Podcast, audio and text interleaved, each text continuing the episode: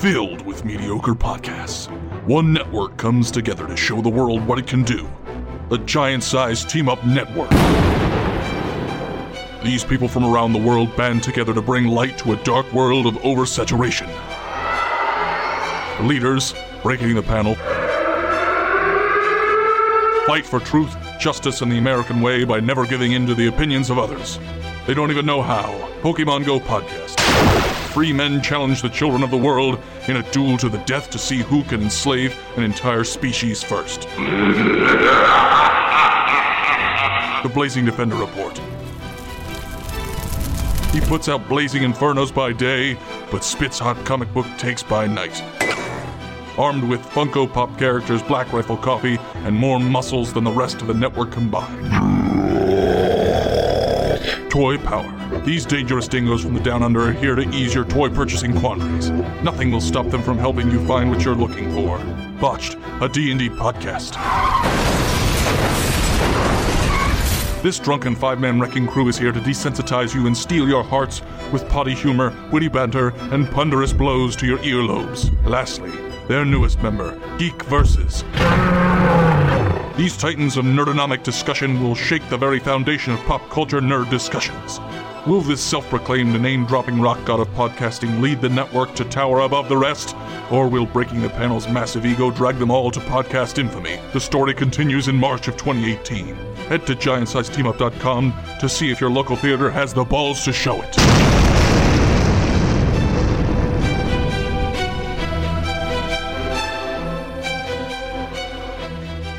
These days, the comic book owns pop culture. You'll find it all in the panel of your favorite comic book. Us, we're living the comics life. We're breaking the panel. I'm gonna do a Paul intro today. Eh, welcome to Breaking the Panel. Mm, we talk about internet stuff. Here's to you. Cheers. Yeah, do the best thing. And we're gonna leave it at that. Over here, joining us again this week is Hammond Chamberlain of all the awesome saucers in the world. How you doing? Awesome, man. It's been so long since we spoke. How you been? You, you grew It's good. I'm actually really surprised you had me back. I kept waiting for the midweek uh, message saying, "You know what? You're just too much of a pompous to be See, on we our didn't show." get that. We did not get pompous off of you. self-righteous, self-important, You, you, you're not Pseudo- familiar with the rest of us, are you? pseudo-intellectual fearmonger. What are you doing? That's that's his cosplay this week, this uh, year for Halloween is Fearmonger because he got it wrong from the Pat Panther. So- Eric Fearmonger.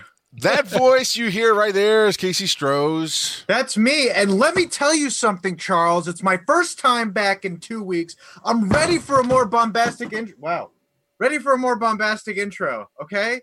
This is breaking the panel where we talk about everything from the back bins to the big screen and everything in between. Sounds like you're breaking your desk more than anything else. Yeah, That poor pop doll just got flipped I think you out. dialed into the wrong show, Casey. Breaking Sorry. the descal doesn't really roll off the tongue. So, so you're chewing gum is what you're saying because you're so fucking extra right now. it, man. I'm dialed up to 11. I'm going fucking spinal tap tonight. Uh, we'll see. There is a fine line between stupid and clever. We'll see. We'll see. The other ho hum asshole on the panel, Philip Keating. Hi. Thanks for Shut up. Don't care. bringing me. Moving on to Paul Klotz. You got to be excited. Hey! For it. See, there we How's go. it going, folks? Paul's always more Welcome to. Breaking the Panel, the most excited show in the universe. I would like to point out- I would like to point out for video people that he's wearing the exact same shirt as last Wednesday. Uh, it is basically show shirt. I wear it every Wednesday. Okay. I didn't even catch that. Thank you, Hammond, for Uh, pointing for that the out. folks at home, I didn't take it off at all, so you know. Except. so we're we're hiring Hammond to be our fact checker and continuity expert on breaking the panel. Yeah, man. So we're gonna have that. I am the Rock God Podcasting Charles McFall, and we've got some headlines. Well, this isn't really news. Wakanda Savage's box office sales, and I saved money by uh. switching to Geico. Of course, it did. No, this is news because like I plugged this in like several days ago.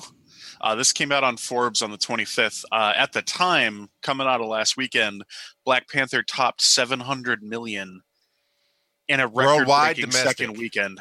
Domestic Uh, yes, I believe that is That's worldwide. no 69% drop off Batman versus Superman. They are on. They are definitely going to break a million, which or I'm not a million, a billion. One billion One dollars. billion. If they if they work hard, they might break a million. Klotz, you Yeah, got to right. believe in the Black Panther. Come on, everybody, get out there and I see mean, it. it's not can a break. DCU movie. It's not like they have to strive right, to. can we million. not compare it to DC? Who gives a shit? Oh, we absolutely no. have to. No, we just Yeah. say this The is a only, great DC movie. movie, the only DC movie worth comparing this to is Wonder Woman because all the others are kind of toilet paper and use toilet paper at that. But that's not what we do here. We don't care. It's like saying Klotz is not as good as Chris Wisdom. We know that, but we're not going to compare him to that every week. Oh. Come on. Oh.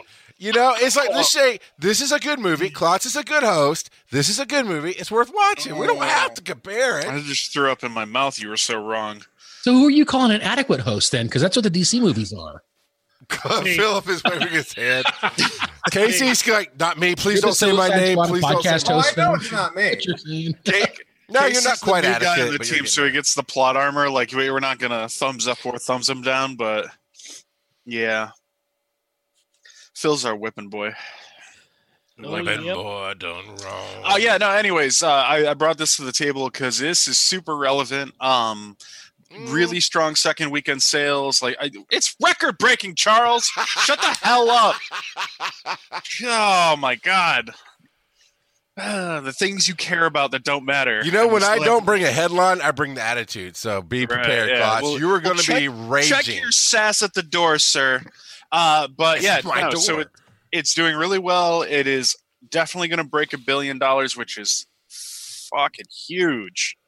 Um, and it kind of just takes a dump all over the naysayers and you know all of that. So I went and saw it for the second time uh, this past weekend because uh, we had some friends in town who hadn't seen it yet, and it was great. How was it? How was it the second time? Were there things you didn't notice before? Were there things you picked up on going into it? How was it the second time through?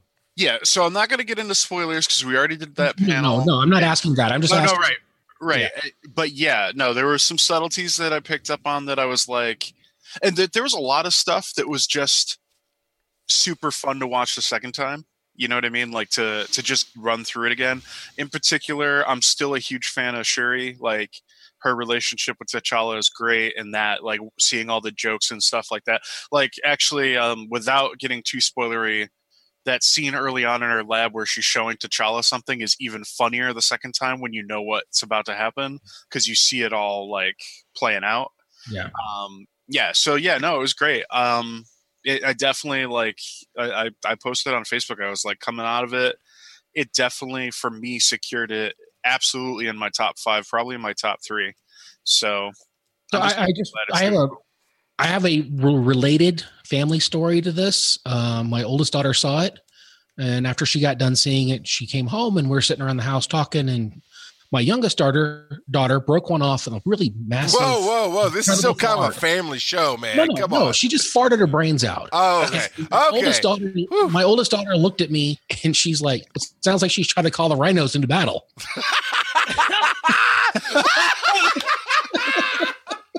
Hey, how old's your oldest daughter? Thirteen, and Oh. my youngest is eight. Damn it! I was like, she's not old enough to be on the show because that would be an So- awesome thing to have. so it's time to like start calling the oldest W'Kabi, right? Just Oh, in that's passing, like. oh, That That's was, that's phenomenal, man. That's great. phenomenal. Get tell your daughter she gets the breaking the panel seal of approval for that.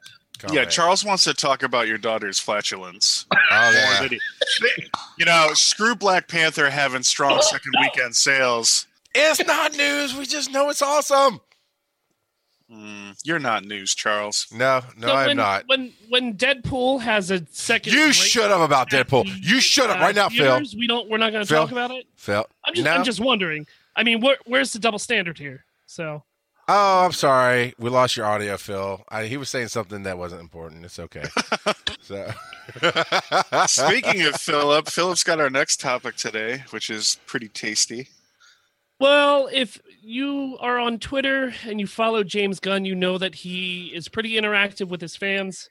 And he had one hell of a week on Twitter, um, not only defending his main star Star Lord Chris Pratt from the general public, but also a fan told him to do him a huge favor and to bring Mark Hamill into Guardians 3, which then sparked up a conversation between Mark Hamill and James Gunn on Twitter, possibly setting up a lunch date to get Mark into Guardians 3. So will he show up as Luke Skywalker Well- because he is part of the Disney extended uh, galaxy universe? I, I mean, that's right. You know, right now there's nothing on on paper, but I mean, it, it kind of raises the question: like, is that where they're going to actually make that bridge between the two universes, or are they going to cast him, you know, Oh. as an Oh, As the Joker. wait, wait, wait, wait, wait. Oh, no, no, no, no. So this is what happens when the Jedi's ascend. They now go into the Marvel universe. That's what the bridge is. So we're gonna have Darth Vader. We're gonna have, uh, I don't know, Yoda. That's it. That's Yeah, all that's you it, got. Charles talks about things that could Yeah, not Darth possibly Vader and a bunch of other Star Wars characters whose names I don't know. Exactly. the little green one with the elf ears. We're gonna have him. Yeah, The that puppet? one. Classic. You mean Grover in cosplay? No, I said no, my Muppets, man. Okay, Grover. Me- no, that's let me- per, that's blue. you- Grover's blue. something there, Chuck. All right. Uh, if Star Wars crossed over to the Marvel Shut universe, they'd get like crushed. Vader is small time compared to like half the mutants that would normally be rolling around. Are you? Are you? I have never seen a mutant do ceiling murder, so you just shut the hell up right now, Oh, Casey. oh, no. Shut the hell up. Uh, I'm sure you have. Yeah. Yeah. Yeah. Pretty, pretty sure Wolverine has straight up cut guys along a ceiling. I'm pretty sure in Logan he picked All a right. dude up. All right, people. Email us btp at giantsizeteamup.com. Vader I'm versus Charles Wolverine. McFall, and when I get called out for being wrong, I change the No, subject. you can't say I'm wrong. We've never had Wolverine versus Vader. Vader versus Wolverine. Who's going to win? You said we've never seen a Marvel character. I said do I. murder. I have never seen ceiling murder. So did you fall asleep during every movie with Wolverine in it? Well, I've if never gonna seen- he's ceiling murder is your barrier to entry, then Freddy Krueger's done ceiling murder a couple of times. Oh yeah, he's like the progenitor of ceiling murder. He's Freddy like, fuck you, Krueger Johnny Depp. Enjoy It's that ceiling. Bullshit. Freddy Krueger is just Oh, Johnny Depp got killed in a rhythm. waterbed. He didn't get killed in Oh. the ceiling. He flipped him into He his waterbed. with Bruce Lee was more of a blood bed than a water bed. Exactly. All right, okay, All right, all right, all right. God, call me out on my shit. I even watch horror films. I know you're wrong with that one. So Look, the cool the cool thing about what what Philip has brought to the table here, other than the alleged Star Wars Marvel crossover, which is not going to happen unless it was by Oswalt and his famous filibuster from Parks and Recreation, which is amazing, and has got Chewbacca on fucking robot spider legs, which is the coolest. one of the best speeches. I'm trying to think who Mark Hamill would be in Guardians Three if he were in it. Well, that that was my question, and especially because he's such a good voice actor, do you have him do an acting part, or do you have him voice a CGI character? He's Adam Warlock. I was gonna say. Better. I thought He's about the- that because I I thought and I read into this before I actually brought it to the show, and it's it's kind of where I I I went is like an Adam Warlock, you know, an older Adam Warlock. How about an older evil Adam Warlock, the Magus? he's actually the real bad guy behind storylines like Infinity War and Infinity Crusade. Spoiler alerts.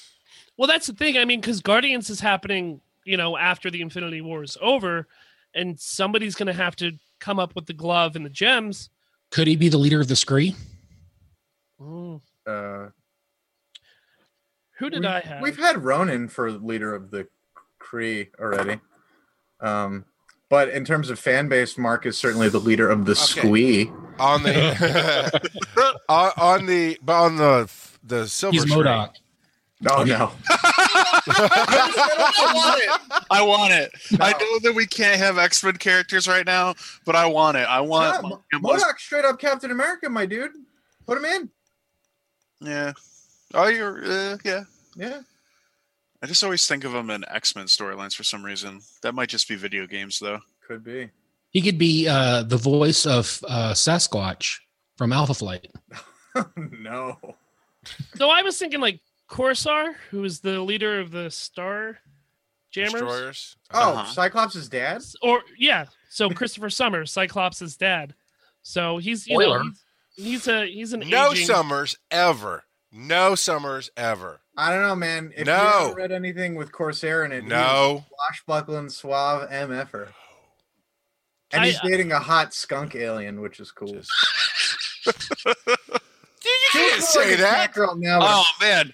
Then you then you like totally specious. introduce a love interest for Rocket that he could steal away from him. Like That's Pepe Le. Pew. yeah, Yeah. there you go. Oh man, this sounds great. This sounds horrible. So my favorite thing about this whole James Gunn conversation about Hamill is like he's like, yeah, he lives around the corner from me in Malibu, so we can just come over and we can talk about it over a cup of coffee. And I love the way he words that. He can just come over here and we Yeah. can talk about Yeah, it. Yeah, I'm not going to Mark Hamill's. You're not, you're not, you're not gonna go to. I'm, I'm not walking into the Wampa Cave. You know, I mean, like, come on. Well, Okay, You think it smells bad on the outside? do I have everybody's approval to take this to that next topic then, right here? Well, hold on. Okay. Hamill's Hamill's response, real quick to it, All right. was he'd be. He goes, "I would be happy to do so, both as a good neighbor and an unemployed actor."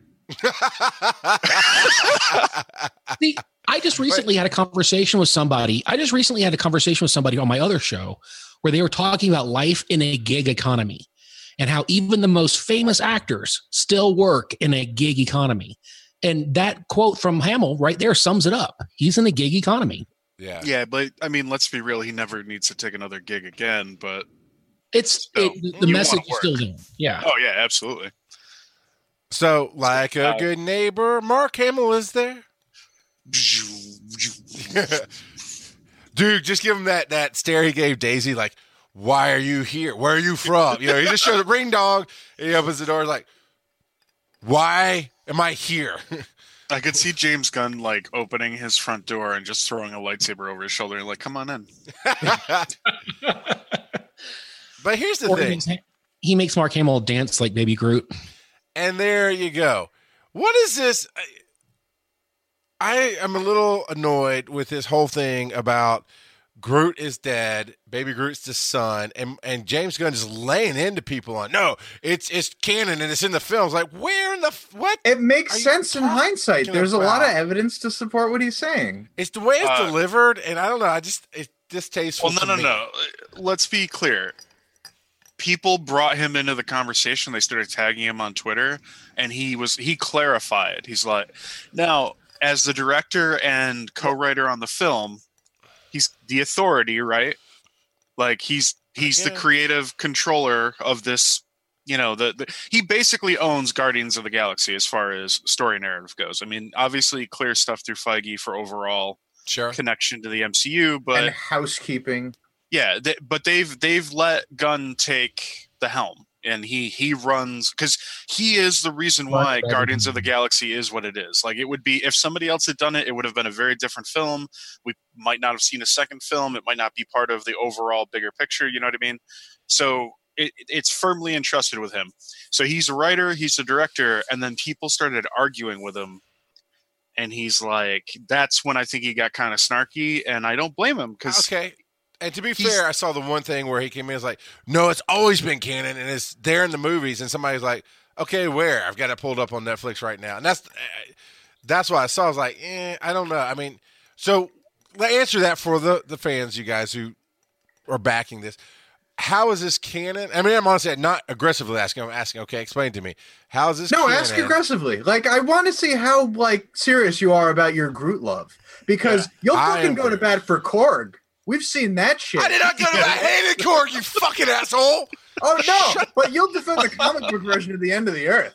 But oh, baby Groot, who cares? Ooh, these fanboys. Why don't you tell me what's so good? Listen, Charles, I'm gonna tell you.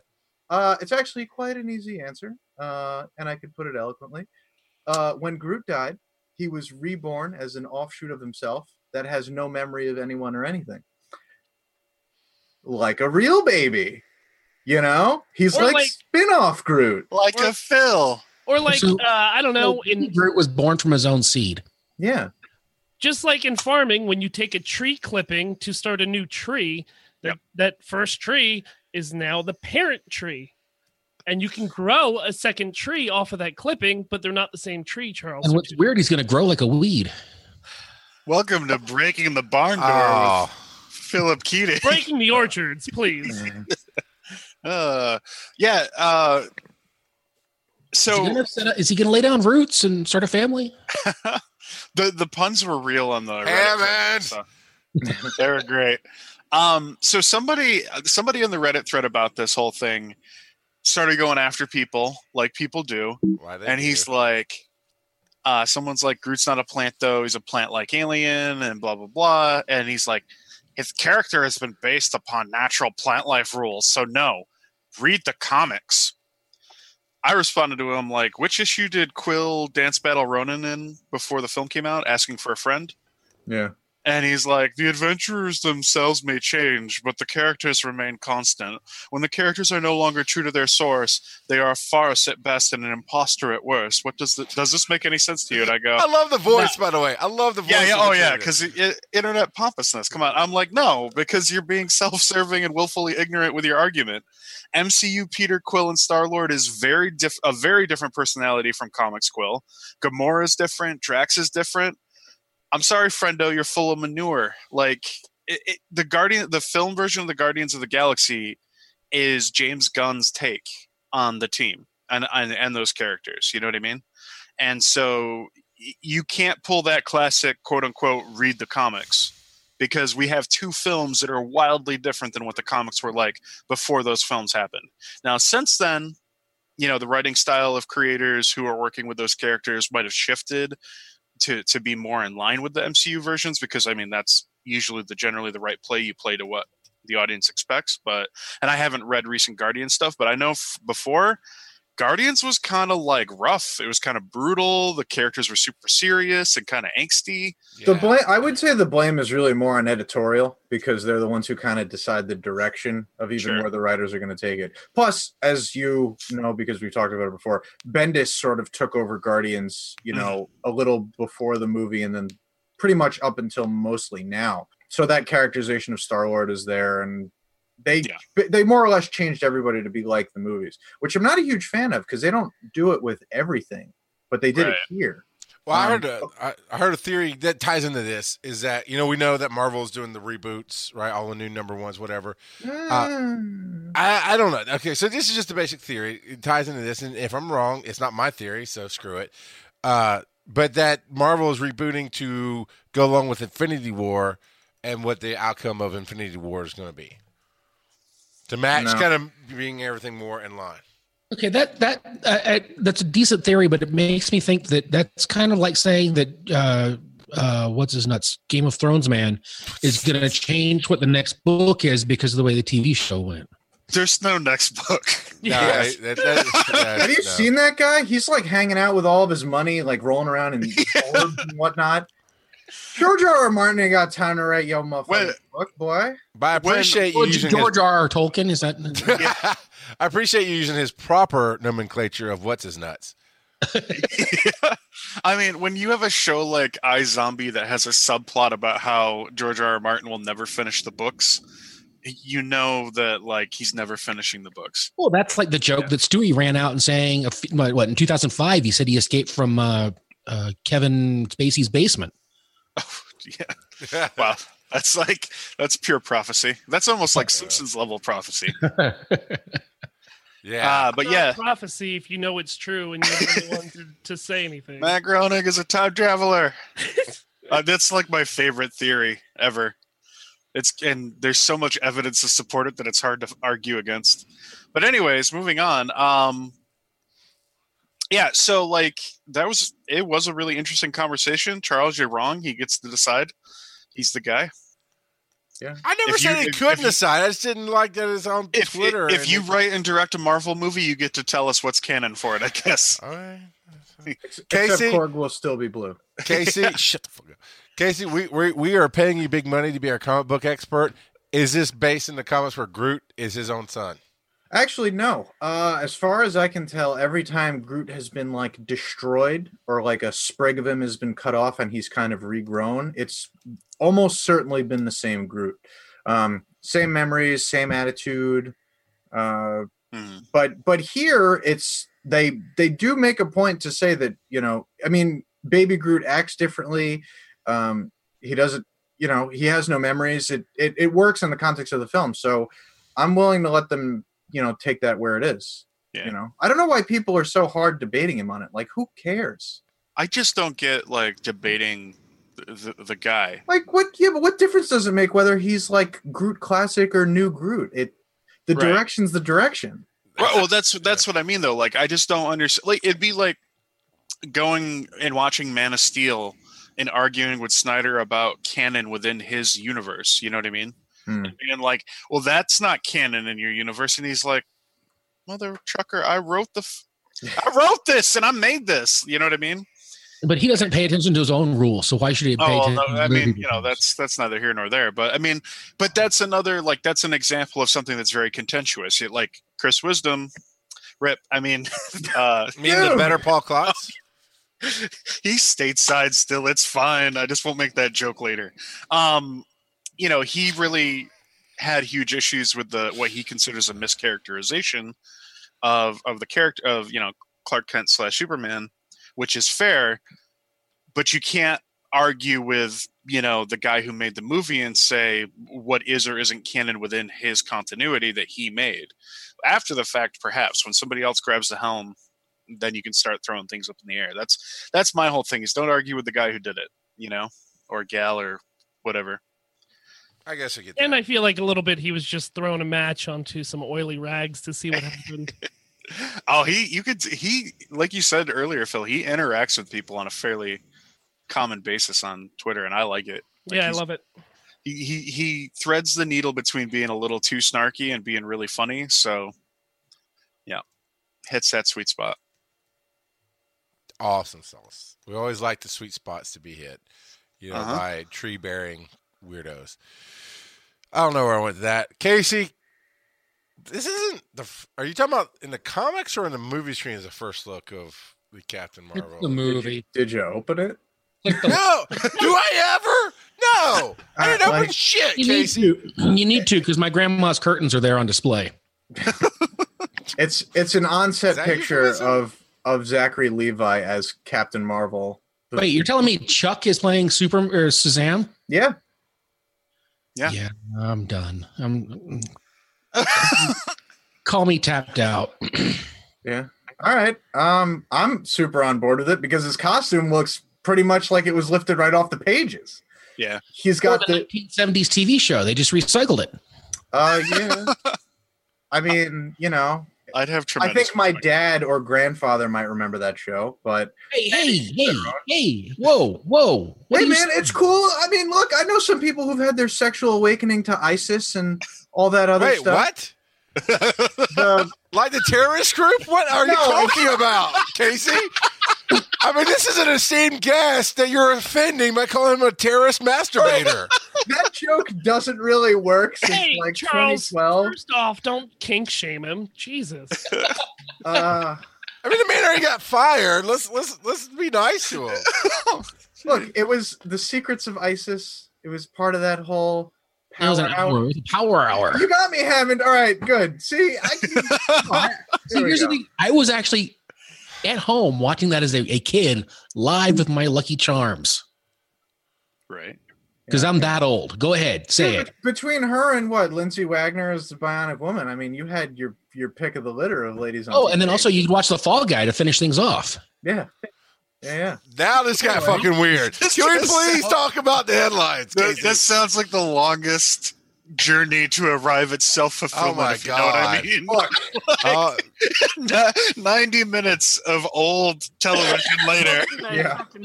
Okay, then let's just skip right to Buck Rogers and Wilma Deering. Yeah. Okay. There you go. Enough. Barbara, Lord. Raquel Welch. We'll name them all. Okay. We'll keep no, going. no, we won't. Jesus, fuck off. Zachary Levi is Captain Marvel. His costume looks perfect from the angle that we get it. We don't see the lightning bolt in the middle, which could make or break the whole thing. But he's Yeah. got the white double half cape with the gold trim. He's got the cuffs.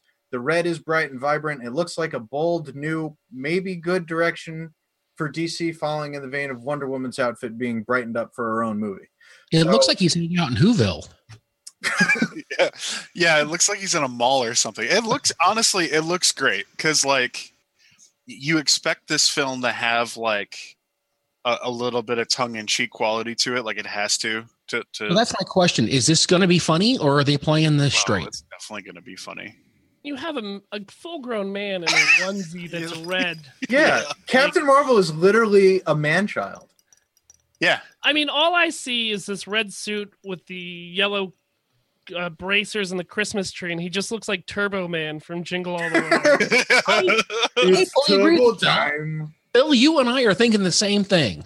so I'm excited to see that come to life on the on the big screen. sure. But do you think Sinbad will also be in this movie? I mean, yeah. What I mean, what what else is he doing? You know he's got talent. oh yeah.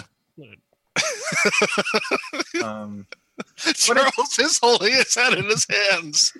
For those of you who aren't seeing our video, what? Too many Charles is literally holding for his head in his hands, which I consider a personal victory. Yeah. We've won the day. The day is mine. It's mine. Ad- Uh, address all complaints to at soapbox clots on Twitter. he won't read fine. them, but at least read you'll, 'em. yeah, no, he won't read them, but at least it'll be there. And and watch them promptly drag them to the junk box. Yeah. Empty recycle bin. Oh God. Yeah, no, uh Are they, gonna Casey. start digitally, are they gonna have to digitally remove uh, Chuck's beard for this one? Are they Oh Lord.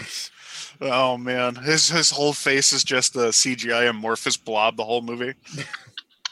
big digital potato hanging off his face. It's the same head as Billy Batson and Captain Marvel. You know, it's funny you say that because Chris literally just shared something on Twitter to do with Zack Snyder, and Zack Snyder's got like a full beard and mustache going on, and somebody's like, "Oh, what a man" or whatever, and then people started making jokes about having to CGI it, it all out to make him look like what they expect them to and it's like, haha, just kidding. We all know how well that went.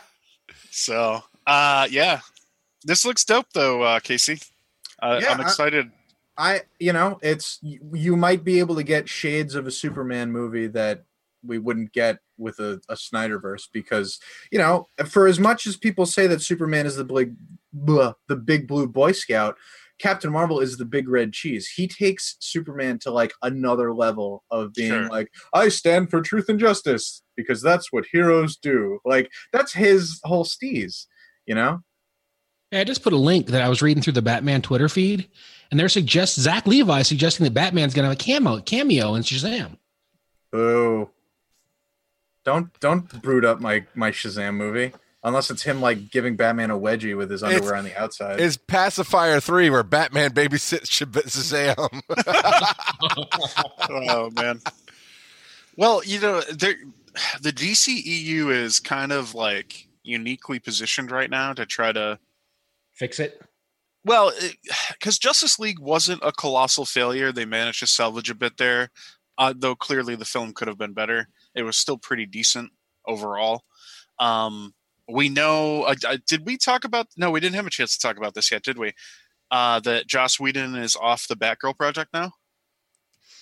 yeah, we Yeah. No, that came out yeah that came out this past week um i don't ha- uh, we might not have an article link in the show notes after the fact but uh yeah uh so that that got announced he uh he walked away from it saying that he basically he was so enthusiastic about doing the project and the people at warner brothers were supporting him so well that they got really far forward and he realized he had nothing story wise like he had literally no story to tell um whether that's true or not remains to be seen. I mean, he has been the subject of some controversy um, in recent months, and so you know th- this might be another Warner Brothers giving somebody a nice, calm, polite out, uh, which they've been apt to do lately. But the reason I bring that up is because I think it you can definitely pivot here. You know, Justice League restored some faith from some people. Even the the like the holdouts who are like, "Oh, the DCU is terrible," that were like, "Eh, okay, it could have been worse." Um, you can definitely deliver with Shazam and have it be funny and good at the same time, and like transition. Uh, you can spice up your tone a little bit and make it a little more positive, and this might be a good chance for that. So, I have a positive outlook on this. I'm very excited about it. I get, get excited for almost nothing DC these days, but the only thing that could shock me more is if they're like, "Here's a Booster Gold movie Right. with Nathan Fillion," and I'd be like, "Where?" I actually want to see the, I want to see the Jack of Spades or the what is it, Jack of Hearts, that weird miniseries that Marvel came out with back in the late '80s. To Uh, put him in Infinity War. Yeah, he'd be great. Booster Gold in Infinity War. No, he said Oh. Jack of Hearts. Oh, yeah, Jack, okay. Jack of Hearts. That's what his name was. Jack of Hearts. Yeah. I didn't realize that was a reference to a character. I wasn't No, familiar. no, with I, I'm a, I got comic book cred. Not a lot, but some. Hey, I'm I'm like golf clapping underneath the table right here. Wow. Whoa, whoa, Casey. There's some lines we do not want to Look, I really like Jack Make it Hart. Okay? He was an Avenger that never got his due. he got killed by Scarlet Witch, and it was bullshit. Whatever. Anyway, So I, I I stepped on this one a minute ago about the uh, Marvel's fresh start. Yeah, go with it, Casey. you did it, but it's not a reboot because Marvel doesn't do reboots, except that reboot that they did two years ago, which wasn't really a reboot, but still kind of counted anyway. Don't Why call did- it a comeback. Don't call it a reboot. We've been publishing comics for years. You No, got quiet on uh, me a little bit somehow, Casey. Yeah. Uh the Marvel fresh start, quote unquote, is just Marvel being like, hey, we're oh, we're kicking off our books again. Get reading, everybody. When like five months ago, they're like, oh, Marvel Legacy, we're kicking off our books again, everybody. Like, check them. They're struggling really, really hard to get people to read comic books these days. Yeah. To be honest, there's not a ton of stuff that Marvel's putting out that I'm loving that isn't a lot of the Star Wars books. Um, I read Avengers. I read a meager handful of X Men titles. I, you know, I am a diehard Captain America fan, but they're like struggling to grasp people, you know, being able to jump in. And there are people who watch these movies and they're they want to be like, I want to read a sweet Black Panther run, and it's like the best run that they got, other than one that started two years ago with uh, Ta-Nehisi Coates, is from 1999. It's the it's the Christopher Priest run.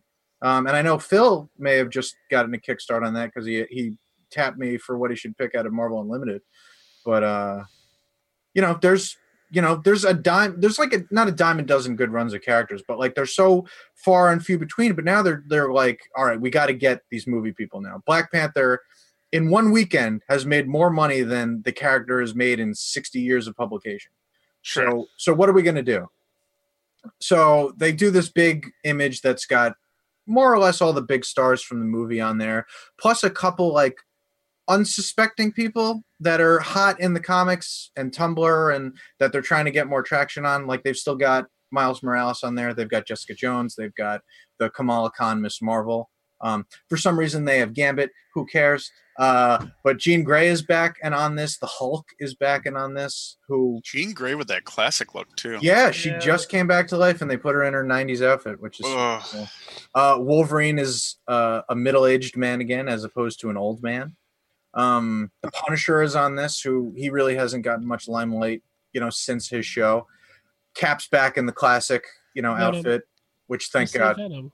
yeah. You can do it. Say Venom. I don't want. Oh, can I say Say it. Say I Venom. Something say- about Venom. Casey, just say Venom. I'm not gonna. V- Casey, Venom is also in it. Venom's on the corner, and he's getting a new number one book.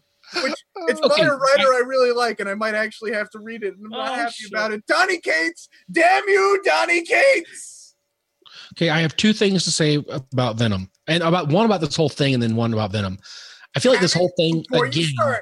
Start, choose your words carefully. I will. if you want to be back, Okay, Oh wow. because I already have to tolerate some symbiote love from this clown in the Pokemon shirt. No, no, no, he's just- wearing for a week. believe me, there's no. That, just hang on.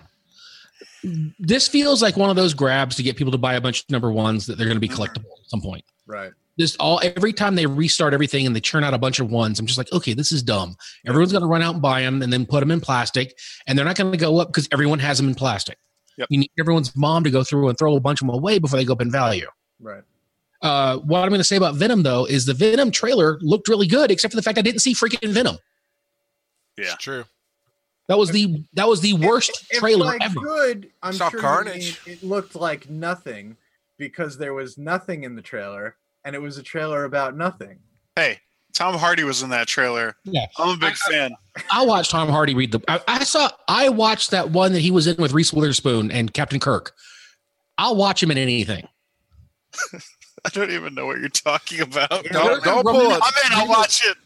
don't pull a Travis on us. Travis. No, said there was a romantic some comedy that had Reese Witherspoon, Captain Kirk, and Bane in it, and I'm just like, I'll watch it because it's got you him don't in it. have to promote your fanfic here on the show. yeah. Beam me up, Scotty. www.pullahammy.com. No, I don't even know what it's called. I just remember watching it with my wife and was enjoying it. They had Captain Kirk and Bane, Bane. and who mm-hmm. else? Reese Witherspoon. Is that okay? So I'm looking at this image, Casey. Is that Robbie Reyes Ghost Rider? Yes, and he is actually on the new lineup of Avengers that's being done by Jason Aaron and Ed McGuinness, which includes fan favorites such as Thor is back with his own hammer, or Yeah. what looks like a totally blinged out gold Mjolnir, which is super sweet. Black Panther, classic Cap, uh, Doctor Strange. Who else? Uh, she Hulk as the Hulk, which is cool. Yeah. But she looks pretty big uh, there, uh, and Captain Marvel. I think that's everybody, and Iron Man, of course. You can't have the Avengers without Iron Man. Well, both Hulks are there actually. Is it? Yep. Yeah, there's there, there's a giant green dude Oh, right oh, above uh, Spider. yeah, on the uh, on yeah, on the on the big on the big like introduction image. I'm talking, but on the actual Avengers team that they're doing. Oh, right. Yeah, separate book. Um, The, the movie's called This Means War. They're two spies. I referenced that like two weeks ago. Yes. I was ready to let this go. I couldn't remember that uh, Captain Kirk was there. I Oh, referenced that two weeks ago. Yeah. I didn't care. I enjoyed then. that too. Thanks, Charles. You're Okay. welcome. Um, That'll get you no credit on this show, but you're welcome. but you know, Hammond brings up a good point. It's I wouldn't say that it's necessarily a cash grab for people to get number ones because I feel like even everyday people know that comic books aren't worth anything and won't be worth anything. At least the ones that come out now are. Like right. you know, Fantastic 452, first appearance of Black Panther. That's huge now, you know, and I don't have it, but I've got 48, 49, 50, and 51, which is crazy. Um, but you know, they they want people to get interest in their books again. DC hit it huge with DC Rebirth. It was an easy way for people to just jump in and like telling you the the stories that you expected from these characters. Superman got his underwear back. You know, Wonder Woman was still kicking butt, but they also had they didn't make her just a Got crazy. back too. She also had her underwear back. Doomsday Clock. Doomsday. Doomsday, Clock, yeah, Doomsday Clock is like, hey, all you people whose entrance to comic books is Watchmen. Now it actually matters in terms of things you Sure. could be reading month to month. Who? It's Wait, wait, wait. Sorry. Who actually inter- has an interest to comics of Watchmen? There's far Yeah, more accessible Charles. comics than Watchmen. Everybody, Yeah, but the Watchmen film was an entry point for yeah, some he's got it right in front of him. Nothing says nothing says superheroes like I didn't giant say people don't blue buy 'em. Penises. I don't, yeah, I know. I, I don't say people don't buy them, but Well, like that's I a mean, weird entry point. the I'm other thing you got to realize is you know snyder did watchmen well snyder did watchmen and 300 which are both comic adaptations that were really those films did really well which is arguably why he was given the dceu like the helm basically and I mean those films really set up what has happened for the last 10 years as far as dc films go so That's like saying Blade was my introduction to comic books. Blade the movie. I, I don't Yeah. I don't know why you're saying that in a negative fashion. Those mo- Yeah. well, the first two, no, the first movie's pretty bad. The No! second one's! Podcast host trying to ice skate uphill. Uh, the the second Blade I still hold as one of the best comic movies. I like the one with Deadpool in it because that's really what he was. Yes, that's Well, Blade yeah. three. Blade But. I don't Hunter like that King. movie because, dude, you can't say the third movie was good though. It was that was a chop job. How did I accidentally walk into two conversations about Blade Trinity? I was just in the audience for the Blazing Defender report not even an hour ago, and that got brought. because what the hell? I blame It's- you, Casey. Blade It's you. Trinity is always lurking in the shadows, just waiting for you to forget about it, so they can Like- back in your life. like a real vampire. No, but So uh, you guys are wrong. so to jump in on this casey because I, I think i get where you're going here my thing is i'm i'm with hammond on the i don't need number ones because nobody ultimately the number ones don't matter to me. But i do think it's about time that marvel does something like rebirth where they give people this jump off point. I, there's something's got to happen with the way these comic companies cult, like cultivate the whole experience you know how they curate it i guess Mhm. to to offer people inroads you know what i mean? And i think that's something that's got to be partly ingrained in editorial you know like editorial's got to know every once in a while on various books we've got to have a good entry point for people to jump in and start you know this journey with this character or the, this set of characters for a little while. And then you know whether it be every 12 18 24 months or something like that they do a you know some kind of solid transition where they shake things up enough that you know it's another entry or exit point for people. Um, i just think that it's otherwise it's this overwhelming mass of these often interwoven storylines self-referencing story you know or cross-referencing storylines and stuff Continuity heavy. yeah it, it's it's really intimidating You're And- you're right, and and I can say this as you know a person who reads a lot of stuff on a regular basis every Wednesday. The only way you can really get someone into reading comics on a regular basis, first you have to provide them the means to read it easily. Most people aren't going to run out to their local comic book store and buy something every month. yeah I mean, you just have this new experience going and getting a pull list for a Kirkman book. right But Well, more I'm- than yeah, but i'm doing that because it's an image book and it's kirkman and could be an has- investment.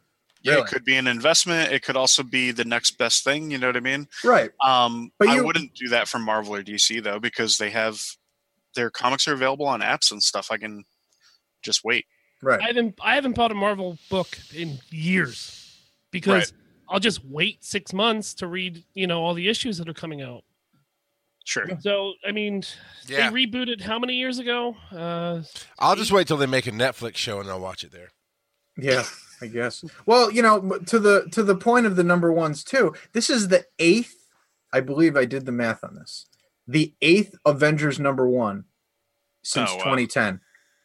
Since Wait. 2010 Since 2010, so they have a number one every year. pretty much. Yeah. Whether See- it's like a new Avengers, or, not even counting a new Avengers or a Secret Avengers. I'm talking just Oh. regular vanilla Avengers number one. How are we supposed to know about the Secret Avengers? It's in the name. It's a secret. I know.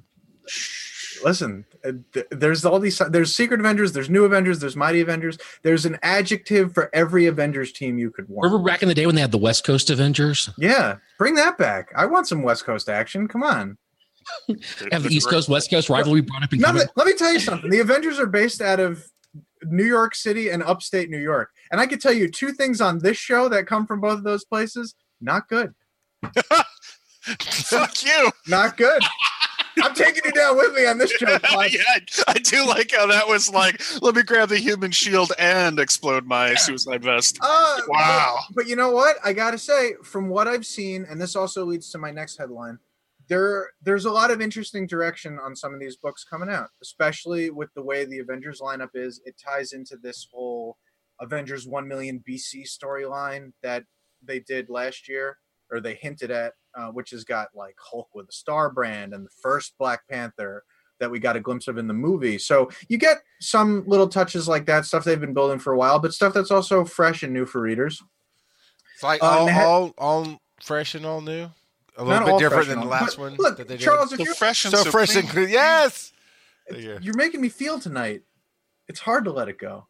Is that no Kingdom Hearts? Yeah, is that what we were doing? No. I missed that bit. I don't think Charles speaks Kingdom Hearts. I thought we were. Oh, I do. I don't care. It's Casey. Who cares? all right. all He's right. from upstate New York. He said it didn't matter. yeah i don't i don't want to get too too into this uh, more than i already have but Nehisi coates has written an acclaimed run on black panther one of the heralded as maybe the best or second best of all time because it it deals with it's a very politically driven comic and it's very today um in terms of things like international politics race relations and Mm. you know even as something that's going to what is essentially a predominantly white audience i mean people who read comic books are white guys in their 30s you know But you can't shake that that's why you have so many horrible people on the internet who are like oh why don't they make a white panther movie you know where the cast is all white guys and it takes place in scandinavia meanwhile they've gotten three thor movies and they don't yeah, I was gonna say they made three Thor movies. We're good. Right, but Yeah. those guys, those awful people who are like ready to burn their bridges with like GI Joe comics because they're becoming more politically aware. Like, give me a break. Are they This actually guy- hitting targets with the lasers? Then I'm going to stop reading if they start actually shooting people. No, see, in the Yeah. comics they actually use guns. That's right, they Oh, do. there's I did. I did see a few of those, but yeah. Yeah. Um, but Coates is now going to be writing Captain America in a couple of months, and I this article was long that I put in there, so I don't blame you if you didn't read it. But there's a lot of things in there that makes me happy to read it because it's you know, Cap has always been a politically charged character. I think that's a very important part of him and what makes his books something that you really need to read. You know, it's a man who is the symbol of America, but he's always constantly questioning if the place he represents is doing the right thing.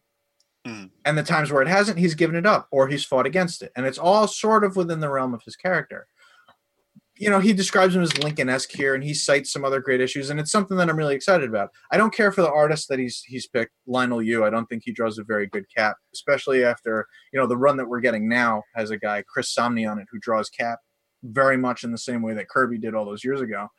But I'm just, you know, it's that Avengers. There's new Dan Slott is going to be doing Iron Man. The Hulk has just come back to life and he's immortal. So that's kind of a bold new direction. Marvel's pulling out a bunch of new stops to get people, and I think they might get him this time. They certainly got me to, Well, to I'm- open my eyes to more books. I am super invested in the Lexus sponsored Kindle um, Black Panther run, where every episode he ends up riding on top of a Lexus. Oh my God, what is the name of that book? Are you kidding me? I just got it the other Black- day. Is that- it's is called that- Black Panther Lexus? Is that real or is that something you're No. like?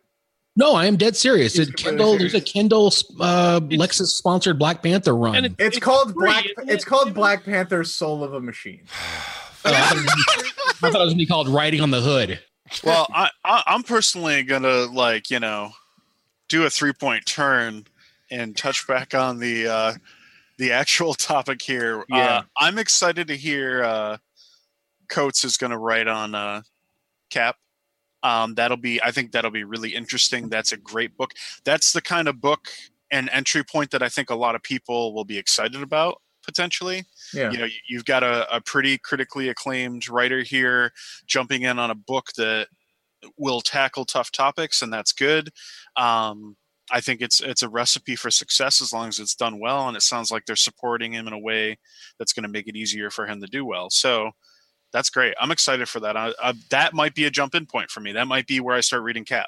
You know Yeah. what i mean? On a regular. I agree. I just So, said that I haven't yeah, bought a Marvel great. book in years, and I, I think probably it's easy to fall into the trap with the with this soft reboot that they're doing here of just being like the super negative nerd that we all are at times Yeah. and just be like oh we don't need more number ones and everything else. Not to say that it's not a valid criticism but we got to give them a chance to try some new things because right now they're as we just talked about and as we've talked about in weeks past they're so stagnant and so dull that there's nothing driving people to actually read week to week. And you know it there's something's got to save the art form basically. So hopefully this is it Phil, So- what's what's getting your ass out of your seat to go to the store and maybe grab this one? Uh, for me, the writing. I mean, you know, he's he's a great writer, but he's also scared to actually take on a a, a cap, you know, book. So, I mean, it comes out Fourth of July, so I'll Yeah. probably go out and and pick issue one. I'll probably give it a five five issue try out. Yep. You know, I can afford twenty five bucks. I An arc. Yeah. So no, I I'm I dig it. This will be the first Marvel book I bought since oh shit, what? Deadpool 250? Okay. And that was what, 2 years ago, 3 years ago? Uh, no, last year. Uh-uh. No. Oh yeah, no, they're almost up to Deadpool 300. Yeah, that's Yeah. maybe four, four, four years ago. Oh boy. I'm getting old. Yeah. that made me think for a second how awesome it would be if like 300 and deadpool did a crossover Yeah. like, like he pops in a dimensional portal and just shows up at We have now fully swapped roles, Thermopylae. Klotz. We are fully swapped roles on this show today. I just I kind of want to see a spoof book like that, like a one-off, like where he just jumps into the middle of that conflict. And well, they just- they did announce a, the the Choose Your Own Adventure Deadpool book, right? Did you guys hear about that? I did not hear about No. that. That sounds amazing. Oh, that's that was probably a good headline I I should have put in. Um, this was earlier in the month, but it's um it's called You Are Deadpool. Uh, and it's it really is like a like a choose your own adventure comic, but it's it's pan it's panel by panel instead of instead of page by page. Um, you can look it up. There's actually a really great article on Nerdist that that introduces the concept. Um, but it's it's pretty neat, uh, and it it comes out in May, so you have some time to brace yourself. Uh, but it's it's the fir- it's not the first, but it's it's the latest in a line of cool things that Marvel will occasionally do with their books, like uh, Unbeatable Squirrel Girl. They did a choose your own adventure thing that was page by page, Uh huh. um, and that was by Ryan North, who, who So- is, is pretty sweet. That makes me think. That was Why- nuts, bro. That was absolutely nuts. What? Hammer, why go to your they- corner. It was. Why don't they? Why don't they do that through Unlimited? Like have have every once in a while release an interactive comic type thing. Yeah. like, like a choose your own. Because I'm thinking like Deadpool is an easy win there. I would want to. I would go through the story multiple times, like I did through Choose Your Own Adventure books as a kid, to see the different outcomes. You know what I mean? So I would want to see how Deadpool tackles whatever story is in that in that issue in a couple of different ways. I would even do it with other characters though too, because if it was done well, you know, if it was executed well, that's a lot of like that's people interacting with your property and like staying with it and being excited about something like that. That sounds amazing. Yeah. There, Can I bring up how they'd screw that up? Sure. They would make it a microtransaction for every time you went through. oh, That would be that would be the kill the yeah that EA would, presents Marvel Comics the game. I'm just saying that it's a great idea. I love it, but you know they would microtransaction the crap out of that for every time it'd be pay 99 cents or use 35,000 space jewels to get your your next try. Uh, you know the, yeah. the temptation is there to do how's that. Contest the Champions with that, Charles?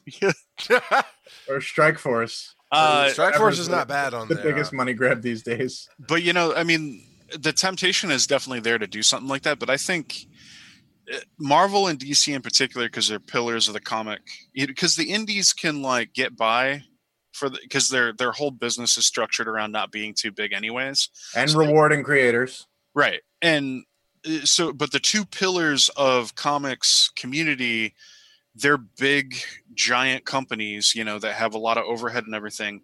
You've got to do something that gets people reinvigorated in your core product, which is the the written page. Obviously, you have to embrace the internet and and technology and get people reading that way because they're not going to keep showing up at the newsstand or the the local comic shop forever. That those days chris chris is rolling in his cot right now. I can he can just i know he knows that i'm saying this because we disagree on this often when we talk about it but i'm like it, as much as i'm an you know as vulnerable to nostalgia as anybody is that time is passing. The, the new generation of kids coming up they're going to want stuff on their phones they're going to want it on their tablets. This kind of idea done digitally if it, if they could get to the point where they were putting out a couple of books that way every month even if it was just two would be incredible and people would be amped for it.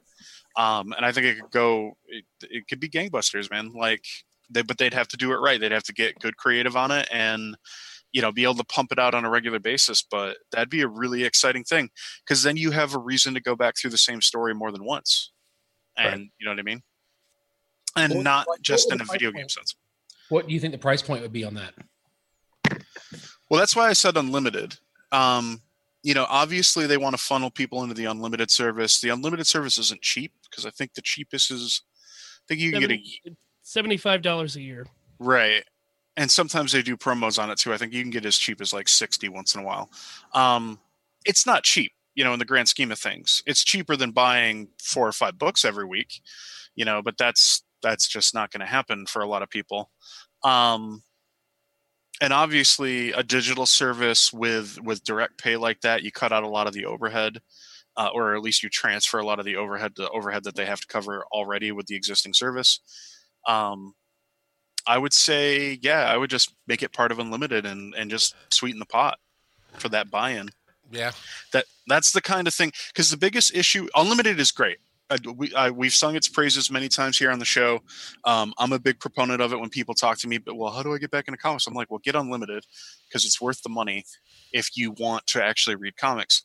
Um, the only problem is the six month delay where they're trying to cushion you know obviously their physical print business it's such a long delay that things lose relevance. You know, when you read an article like this on the Atlantic, or you go read an article on Nerdist or something like that, those issues that they're talking about, like the current run of whatever's going on, doesn't hit for six months. You've forgotten about it by the time it does, and it's too late. You know, you're already losing people.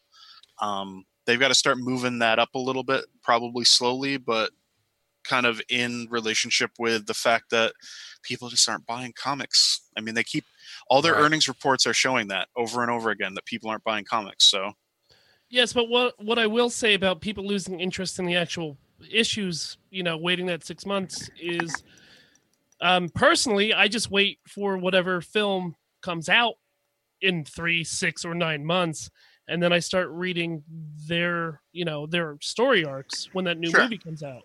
So I am so worried for that with Infinity War because that movie is a absolute misnomer. Yeah, Like it's if- not going to be anything like the comic. No. Well, No. well, Civil War had that problem too, though. Civil War was close enough. No. It, you had hero versus hero over over a government a No, government act. That not that's Eh, not. Well, that close that's enough. part of it. That wasn't the the. I mean, there was so much more to Civil War than that. Yeah. I, I mean, I agree. Uh, Civil War is a great movie, but it, I agree with Yeah, I'm not knocking was Civil War, but close if, if, if you read the whole series, Civil War, that's like scratching. Well, uh, yeah. took a little paint off the wall. Yeah. Yeah, but I feel like it's close enough. Like Infinity War had Infinity War, the the book Infinity War starts with Adam Warlock already having the gauntlet and trying to do right with the universe. Yeah. That's like so ass backwards when Infinity Gauntlet is the story where again Thanos already has the gems. Like he gets the gems from guys called the Elders of the Universe and he doesn't even encounter the Avengers until he's already got it completed. Right. You know, you're not going to get a story that's like a spot on. There's one that's close called Infinity. I don't think you're gonna get any movie that's gonna be close to the books. To be honest, I mean, it's gonna just take elements and be its own universe. well, yeah. You've got too much history to cram into an hour and a half. Right. I mean that that that was the issue with Civil War, right? Civil War is like it was it was a it was a company wide event. It was over uh, it's over a hundred issues. I own all of them. It's like 150 something issues. yeah, and and it it has ramifications in literally every book it touches and it gets down into the minute details in those books like and it's it gets very intricate and you could never really do that in a film. Right. you, you just you can't do that in three hours. You know what i mean? Um, you would struggle to do that on a television show. Like you know if like something like the defenders if you just tried to pull the the plot lines of civil war for those characters in the defenders and do it in the defender show and make it a full you know length season you would still struggle to hit all the mm-hmm. points you know what i mean so Yeah. yeah, no i i agree i mean it's you're never going to get you're never going to replicate what happened on the page perfectly Yeah. There is Infinity, which came out, I think, in 2013, which is pretty close. It's the story that introduces the Black Order, which is the mm. same band of guys that are like Thanos' lieutenants here. It's got all the Avengers in it, and but the only thing is, is that it it doesn't really have the stones in it. It's him invading Earth to just cause some. a It doesn't ruckus. get the stones. It ain't got the stones, Charles. Thank you, Charles. I was going to go there. I'm glad you did. All right. Yeah. Hey, y'all want to hear some breaking news? Yeah. Give me some breaking news. This just came through. Uh, damn it! Why'd you close, asshole? This just came through fandom, but uh, the headline is uh, Kristen Wiig is in talks to be Cheetah in Wonder Woman 2. what? That's not the breaking news you were. I was thinking of. That's the one that literally just came across my thing. That, Chris Wisdom it's- has, has thrown some, No, that's be- not breaking news. That was in there beloved earlier. fan Chris Wisdom I don't care. uh, has given us some breaking news that Time Warner, if their AT and T merger does not go through, they may sell off Warner Brothers and DC Comics. He could he could call in a segment. That's not he doesn't get that kind of attention. But no, seriously, That's huge. That can you imagine all this under Disney's roof? That means we finally get the Avengers and the JLA in the same oh place again. Dis- disney's not going to buy it disney can't buy it Disney can buy anything. everybody would riot. That literally everyone would be like, "No, this is the bridge too far." How can you This- not be in favor of that? Uh, I mean, uh, well, actually, okay. So we've talked about this before. I don't like it when people throw the monopoly. Label The around. word around. Well, I don't like it when people say monopoly in regards to entertainment companies. Like if if you're Like the NFL. or hey, whatever. the XFL's coming back, man. They're gonna Well, like, dethrone him. when, when you talk about Disney acquiring Star Wars, acquiring Marvel, people are like, "Oh, it's it's this is really troubling. It's becoming a monopoly." And I'm like, it, "It's all fiction. It's entertainment. Like that you can't monopolize something that is eh, purely a luxury good. Like it, you just if you don't like it, don't consume it. Consume something else." But I will say that if one company suddenly owns the big two comic companies, then the whole comic landscape starts to look a little more homogenous and there doesn't look like there's opportunities in the mainstream for people to to tell different stories outside of what the the overall direction of the parent company is. Right now we have a nice balance where you know disney slash marvel is doing what they're doing which is amazing with the films and then they're trying to recover on the comic front and then in a weird juxtaposition warner brothers slash dc is doing the opposite with their comics are doing pretty well right now but their films are trying to make it you know make it by.